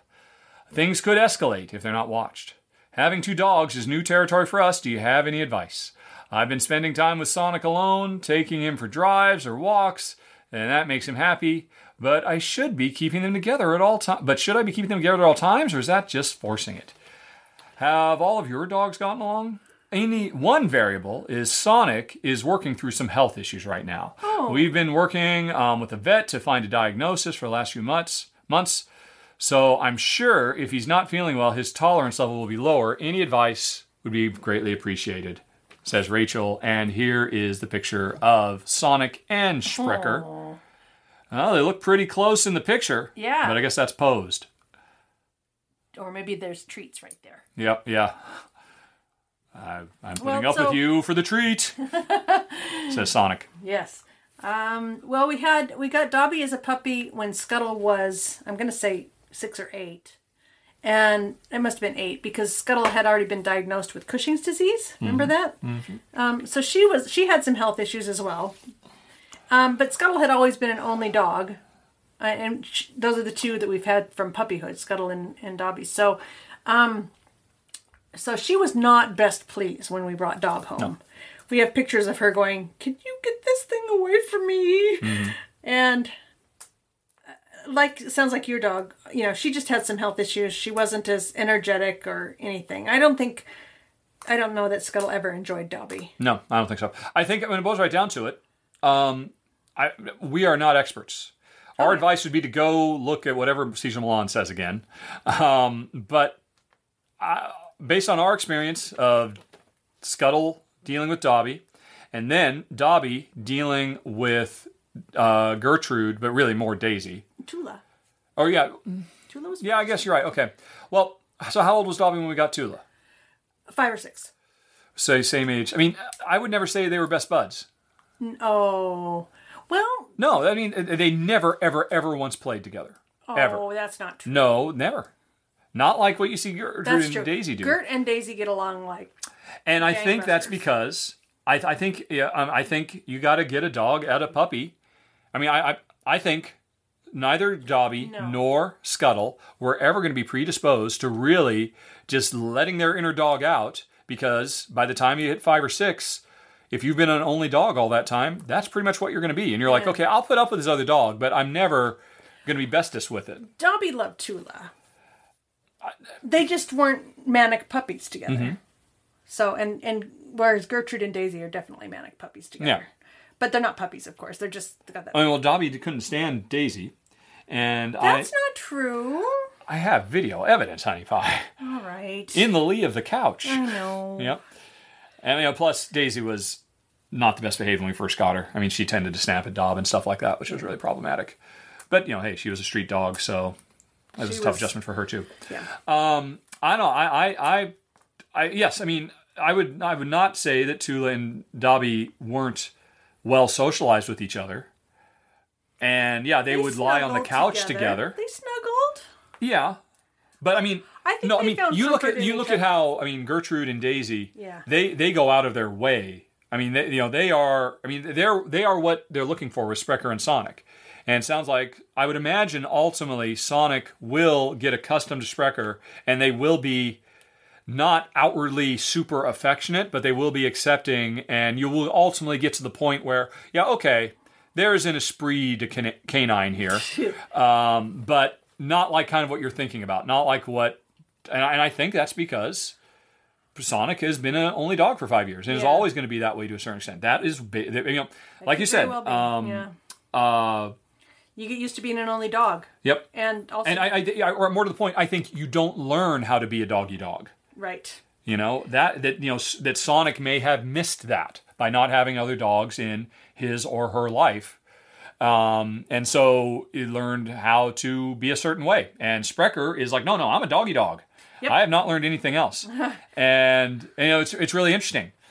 Uh, Dobby uh, ultimately became the same dog as Scuttle Yep. because we had Scuttle for many, many years, Mm-hmm. and then Dobby showed up, and Dobby learned from Scuttle, oh, this is how you be. Yep. You be kind of a cool, collected dog who isn't necessarily a doggy dog, or you know, and um, and yeah, whereas you know Daisy and Gertrude, they both met each other within their first two years when they were still Yeah. ready to be outgoing doggy dogs. So Yep. I, I am no expert, but based on my life experience, I think that might be the way it is. But I certainly I agree with Jen that I do think Dobby and uh, Tula, uh, you know, were close. Yeah. Just not in the way we kind of expect dogs to be. You know, they, they were close in, the, in as I mean, even though they were still, you know, not even ten yet, they both acted like two old ladies Yeah. who just hung out with each other. So maybe that's Sonic, and that's not bad. Um, and it's interesting though that that might ultimately define what Sprecher becomes as well, because Sprecher will learn from Sonic. Yep. So is that what you want? If are you, I mean, I love I like a laid back dog. Yeah, it was not a problem for us at all that um, Dobby was incredibly laid back, and you know, and honestly, it's it, it, there's a lot to be said for having a dog who is kind of standoffish with other dogs.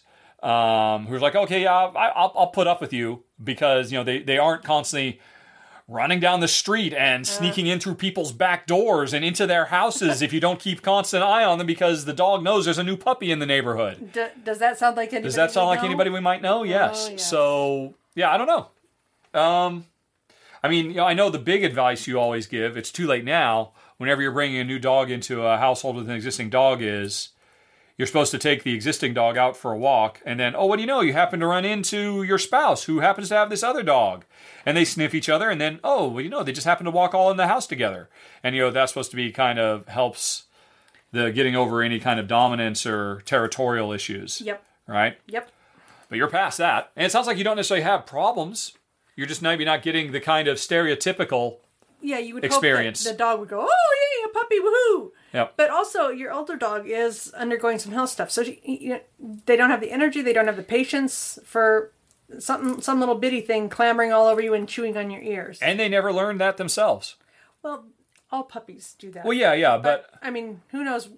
A lot of people will take a puppy away from its mom and its litter makes it six weeks, and that's just not enough time for the for a puppy to learn how to be a dog from Mm-hmm. its mom and its siblings. I think you need to wait to. or uh, to be a doggy dog specifically. I mean, all dogs know what they're going to do. I mean, dogs know how to turn a circle before they poop, and and you know all those things. But you know, I mean, but uh, specifically a social dog. yes, I think they have to. there you go. Yeah. Social, properly socialized dog. Yeah. So don't get a puppy at six weeks. Get an eight or nine or ten week old. You can pay in advance to make sure you Oh. get the one you want. Yeah. You know, if, if you want a girl and there's only one girl in the in the litter. Yep. So anyway. But yay, puppy! Yes. Thank you for the Ah, pictures and yes. good luck with it. And I mean, and don't worry about it too much. I mean, they will. Oh, they'll I, I, they will ultimately work it out. Yep. They will reach detente. They, you know, they, they will find a way to move to get to to work and move together. Yeah, because you're gonna make a pack. And Yeah. dogs love packs. Yep. Yeah. At the end of the day, whether they it was their first choice or not, oh, okay. Sooner or later, Sonic will say, "Yep, okay. I guess you won me over. I guess you're in the pack. Fine, fine." Whose idea was this? Alrighty, Scott wonders, Honey Pie, will there ever be another Hat Day? Oh my gosh. Apparently, Scott must have recently seen the Hat Day That's video. hilarious. Folks, if you don't know what that means, go do a, a Google search for Rahdo Final Thoughts Deus, where I was doing my final thoughts and Jen was doing some spring cleaning at the same time, and uh, the spirit moved her. Ah, I can't believe it. I haven't thought about Hat Day in forever. Thanks for the memoirs. Any Hat Days in the future? I assume not. I can't imagine that there would No. be a Hat Day in the future. Sorry. But you'll all we have it on camera, so you'll always have Hat Day, Scott. Uh, let's see. David says this interview that starts at 2740 into the video, I hope, will dispel a lot of misunderstandings about how elections are won. Uh, would this have changed your mind about voting for Yang? I think it is an interesting video that you will enjoy that has uh, important implications for all elections going forward. Oh my goodness. Um, let's see. What could this be? Of course, I'm not going to watch the whole thing right now. Oh, hey! It's Sam Seder, the Daily Report. I've been watching Sam Seder. Yes, and you know what? I have actually seen this. I remember this interview. Um, and uh, yeah, I think I remember this. When was this? Yeah, back last year. Yep, okay. Yes, I remember Rachel uh. No, um, it doesn't. Because, if I recall correctly, this was a, her treatise, um, and you know her explanation for her uncanny ability to predict 2016. Uh, you know, kind of go against uh, perceptions and trends had to do with extreme partisanship and how trying to play towards the middle is a fool's errand. Um, and you know, I, I, I'm fine with that. But that has nothing to do with Andrew Yang because Andrew Yang um, has certainly, there's no doubt, a lot of centrist policies but he has by far, I think, the most powerful progressive policies of all. Um, and uh, you know, you know, that, had, that would have had the most impact on the industry. They were every bit as progressive, just not traditional Bernie sanctified uh, progressive policies. He had very different ones. And the important thing is, his policies were equally attractive to both sides of the aisle, which is why he had by far the biggest pull of Trump voters, which is why he couldn't win the primary, because the, in the primary, the Democratic nominee is not chosen by Republicans. Because if it was, he probably would have had a very good shot. And um, so, hyperpartisanism, I mean, he is not a middle of the road Democrat. And so I don't think it necessarily applies to him. Uh, and so, no, I don't think that would have changed. But uh, yeah, I do remember that one. And I, and I think there's a lot of truth to what Rachel was talking about in that video. Alrighty. I used to watch uh, entire episodes of Sam Seder every day for at double speed. Can't do it anymore. Plus, I just can't stand Michael. Oh, he drives me nuts. So smug. But I love Sam. Uh, he has very reasonable voice. Even if I disagree with him, I still respect him. Okay, Honey Pie. Alan says a suggestion for Jen should be the Tea podcast. Should the Tea podcast ever come to fruition? Um, Edward uh, Uhler from Heavy Cardboard is a is a tea fiend and may be an excellent guest host. Should the podcast ever happen, honey? Is the tea podcast happening? I guess there's no question here. So, are you making a tea podcast or a tea YouTube show Nobody's and making it part me. of your uh, No. your uh, New Zealand business plan? No, nobody's even asked me to do it. All right. Well, He said if one should happen. yep. So nobody's actually said, "Hey, we want a tea podcast." Yep, uh, you're the first person to mention it. There was not a groundswell of support, so I guess people are all teed out from Jen. And after this one, they're probably all uh, chickened out too. okay, Baz wonders, what are the top five things we like about Britain, Honey Pie? The top five things. I'm gonna go with beautiful landscape, wonderful historic feel. Um, just seems like everywhere you look, there's something interesting. History and landscape are two different ones, or are they the same thing? Yeah, I'm gonna say no. The British Isles are beautiful, Okay, so I'm gonna just say that scenery. all right, Um, I really love the British accent. all right, I love the national health care. okay. Uh, That's three. No, that was No, because you you you combined um, his history and scenic just into scenic. no, I didn't. You kind of did, but you're taking that out now. So you're saying scenic countryside, sense of history, accent, healthcare. Yeah. need one more. I like that their food is actually food. It doesn't have partially hydrogenated stuff and fructose. Well, maybe some fructose, but no. Um, Less preservatives. A, a- completely different approach towards Health standards food. and, Yeah. and all that. All right. I thought for sure you were just going to say Indian food, British Indian food, Perbani specifically. Well, you know, I do enjoy that, but that's But you're going be one of my broad. That's a great list. I love it. Honey, what's your current What new you? favorite TV show you're watching? Oh, is this only directed to me? We, we're running out of time. My current new favorite television show? Yes. You didn't ask for five. Just what's the first show you can think of that you like? That's recent. I'm trying to remember what we just were watching. Uh, I, I know I can't say that. You definitely can't say that. Jen's had some swing and misses lately. Yep. TV show that I've been watching. New TV show.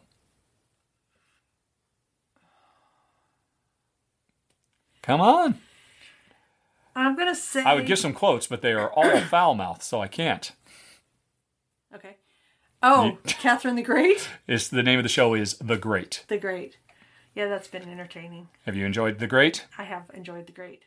And that's not something I would have expected you to enjoy, quite frankly, Yeah, because it can get pretty dark. I know. but I do love period dramas. Mm-hmm. I do. So is that it? The Great? Um, I wanted to say that one that we watch when my parents are here. You know. Oh, um, what's that one called? Well, I don't know if that's new anymore. Uh, that's Returning the Favor. Returning the Favor. Yay! It's a show about people that go around and interview people who are doing good in their communities and then they give them some money.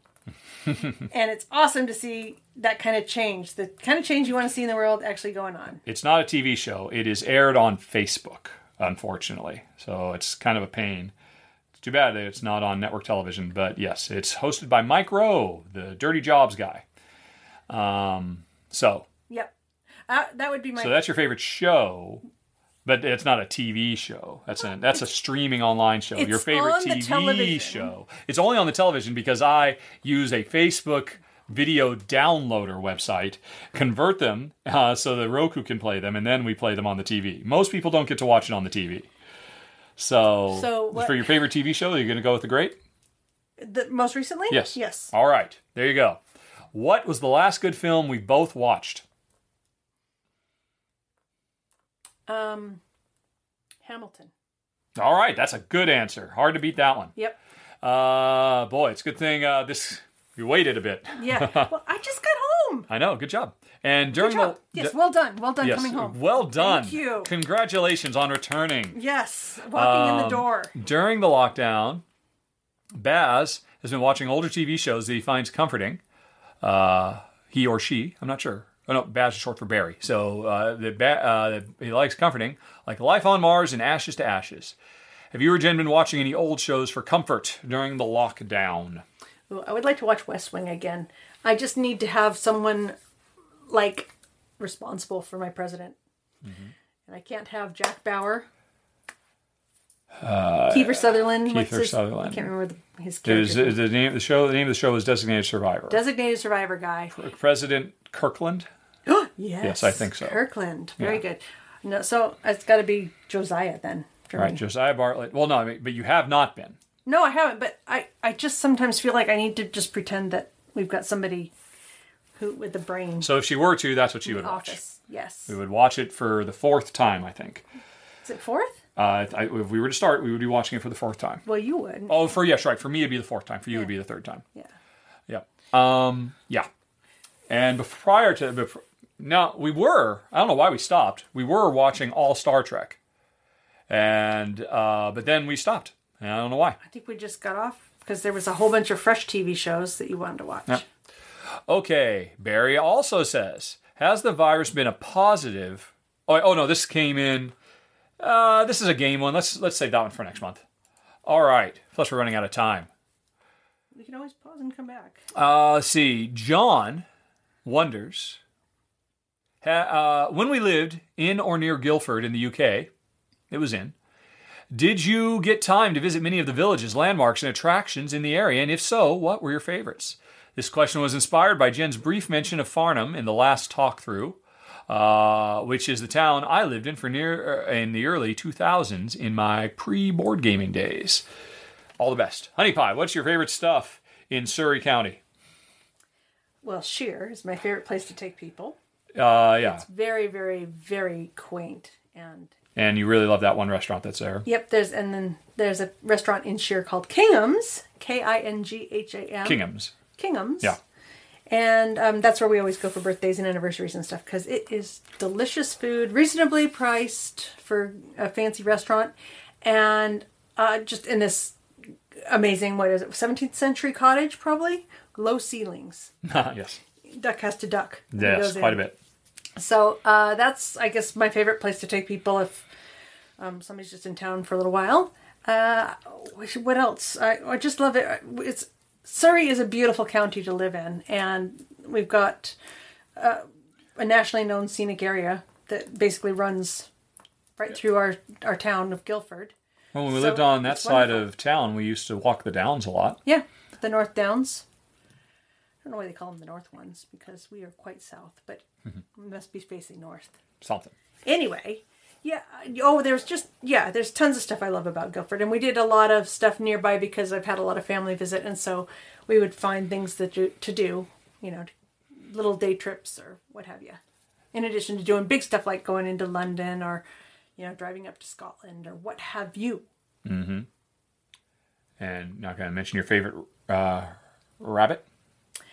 Of course, it's gone it is now. no longer available it, they, was, it was the Compton House Tea Room, I think. no just compton tea room The Compton Tea Room, yeah. yep where the watts gallery is mary watts And it's still nice, but they lost their chef who did the best Oh rarebit in the universe. Yes. We- Very sad. And they still do it, but it's not the same. No, I took everybody there oh, last Oh, year you? when when I was in England with the family, and It was not the same. it's just not the same. Yep. And they have pre-done jam, Oh, jam in jars. that they from Inexcusable. No, I wanted their nope. homemade jam. Yep, yep. Uh, yeah.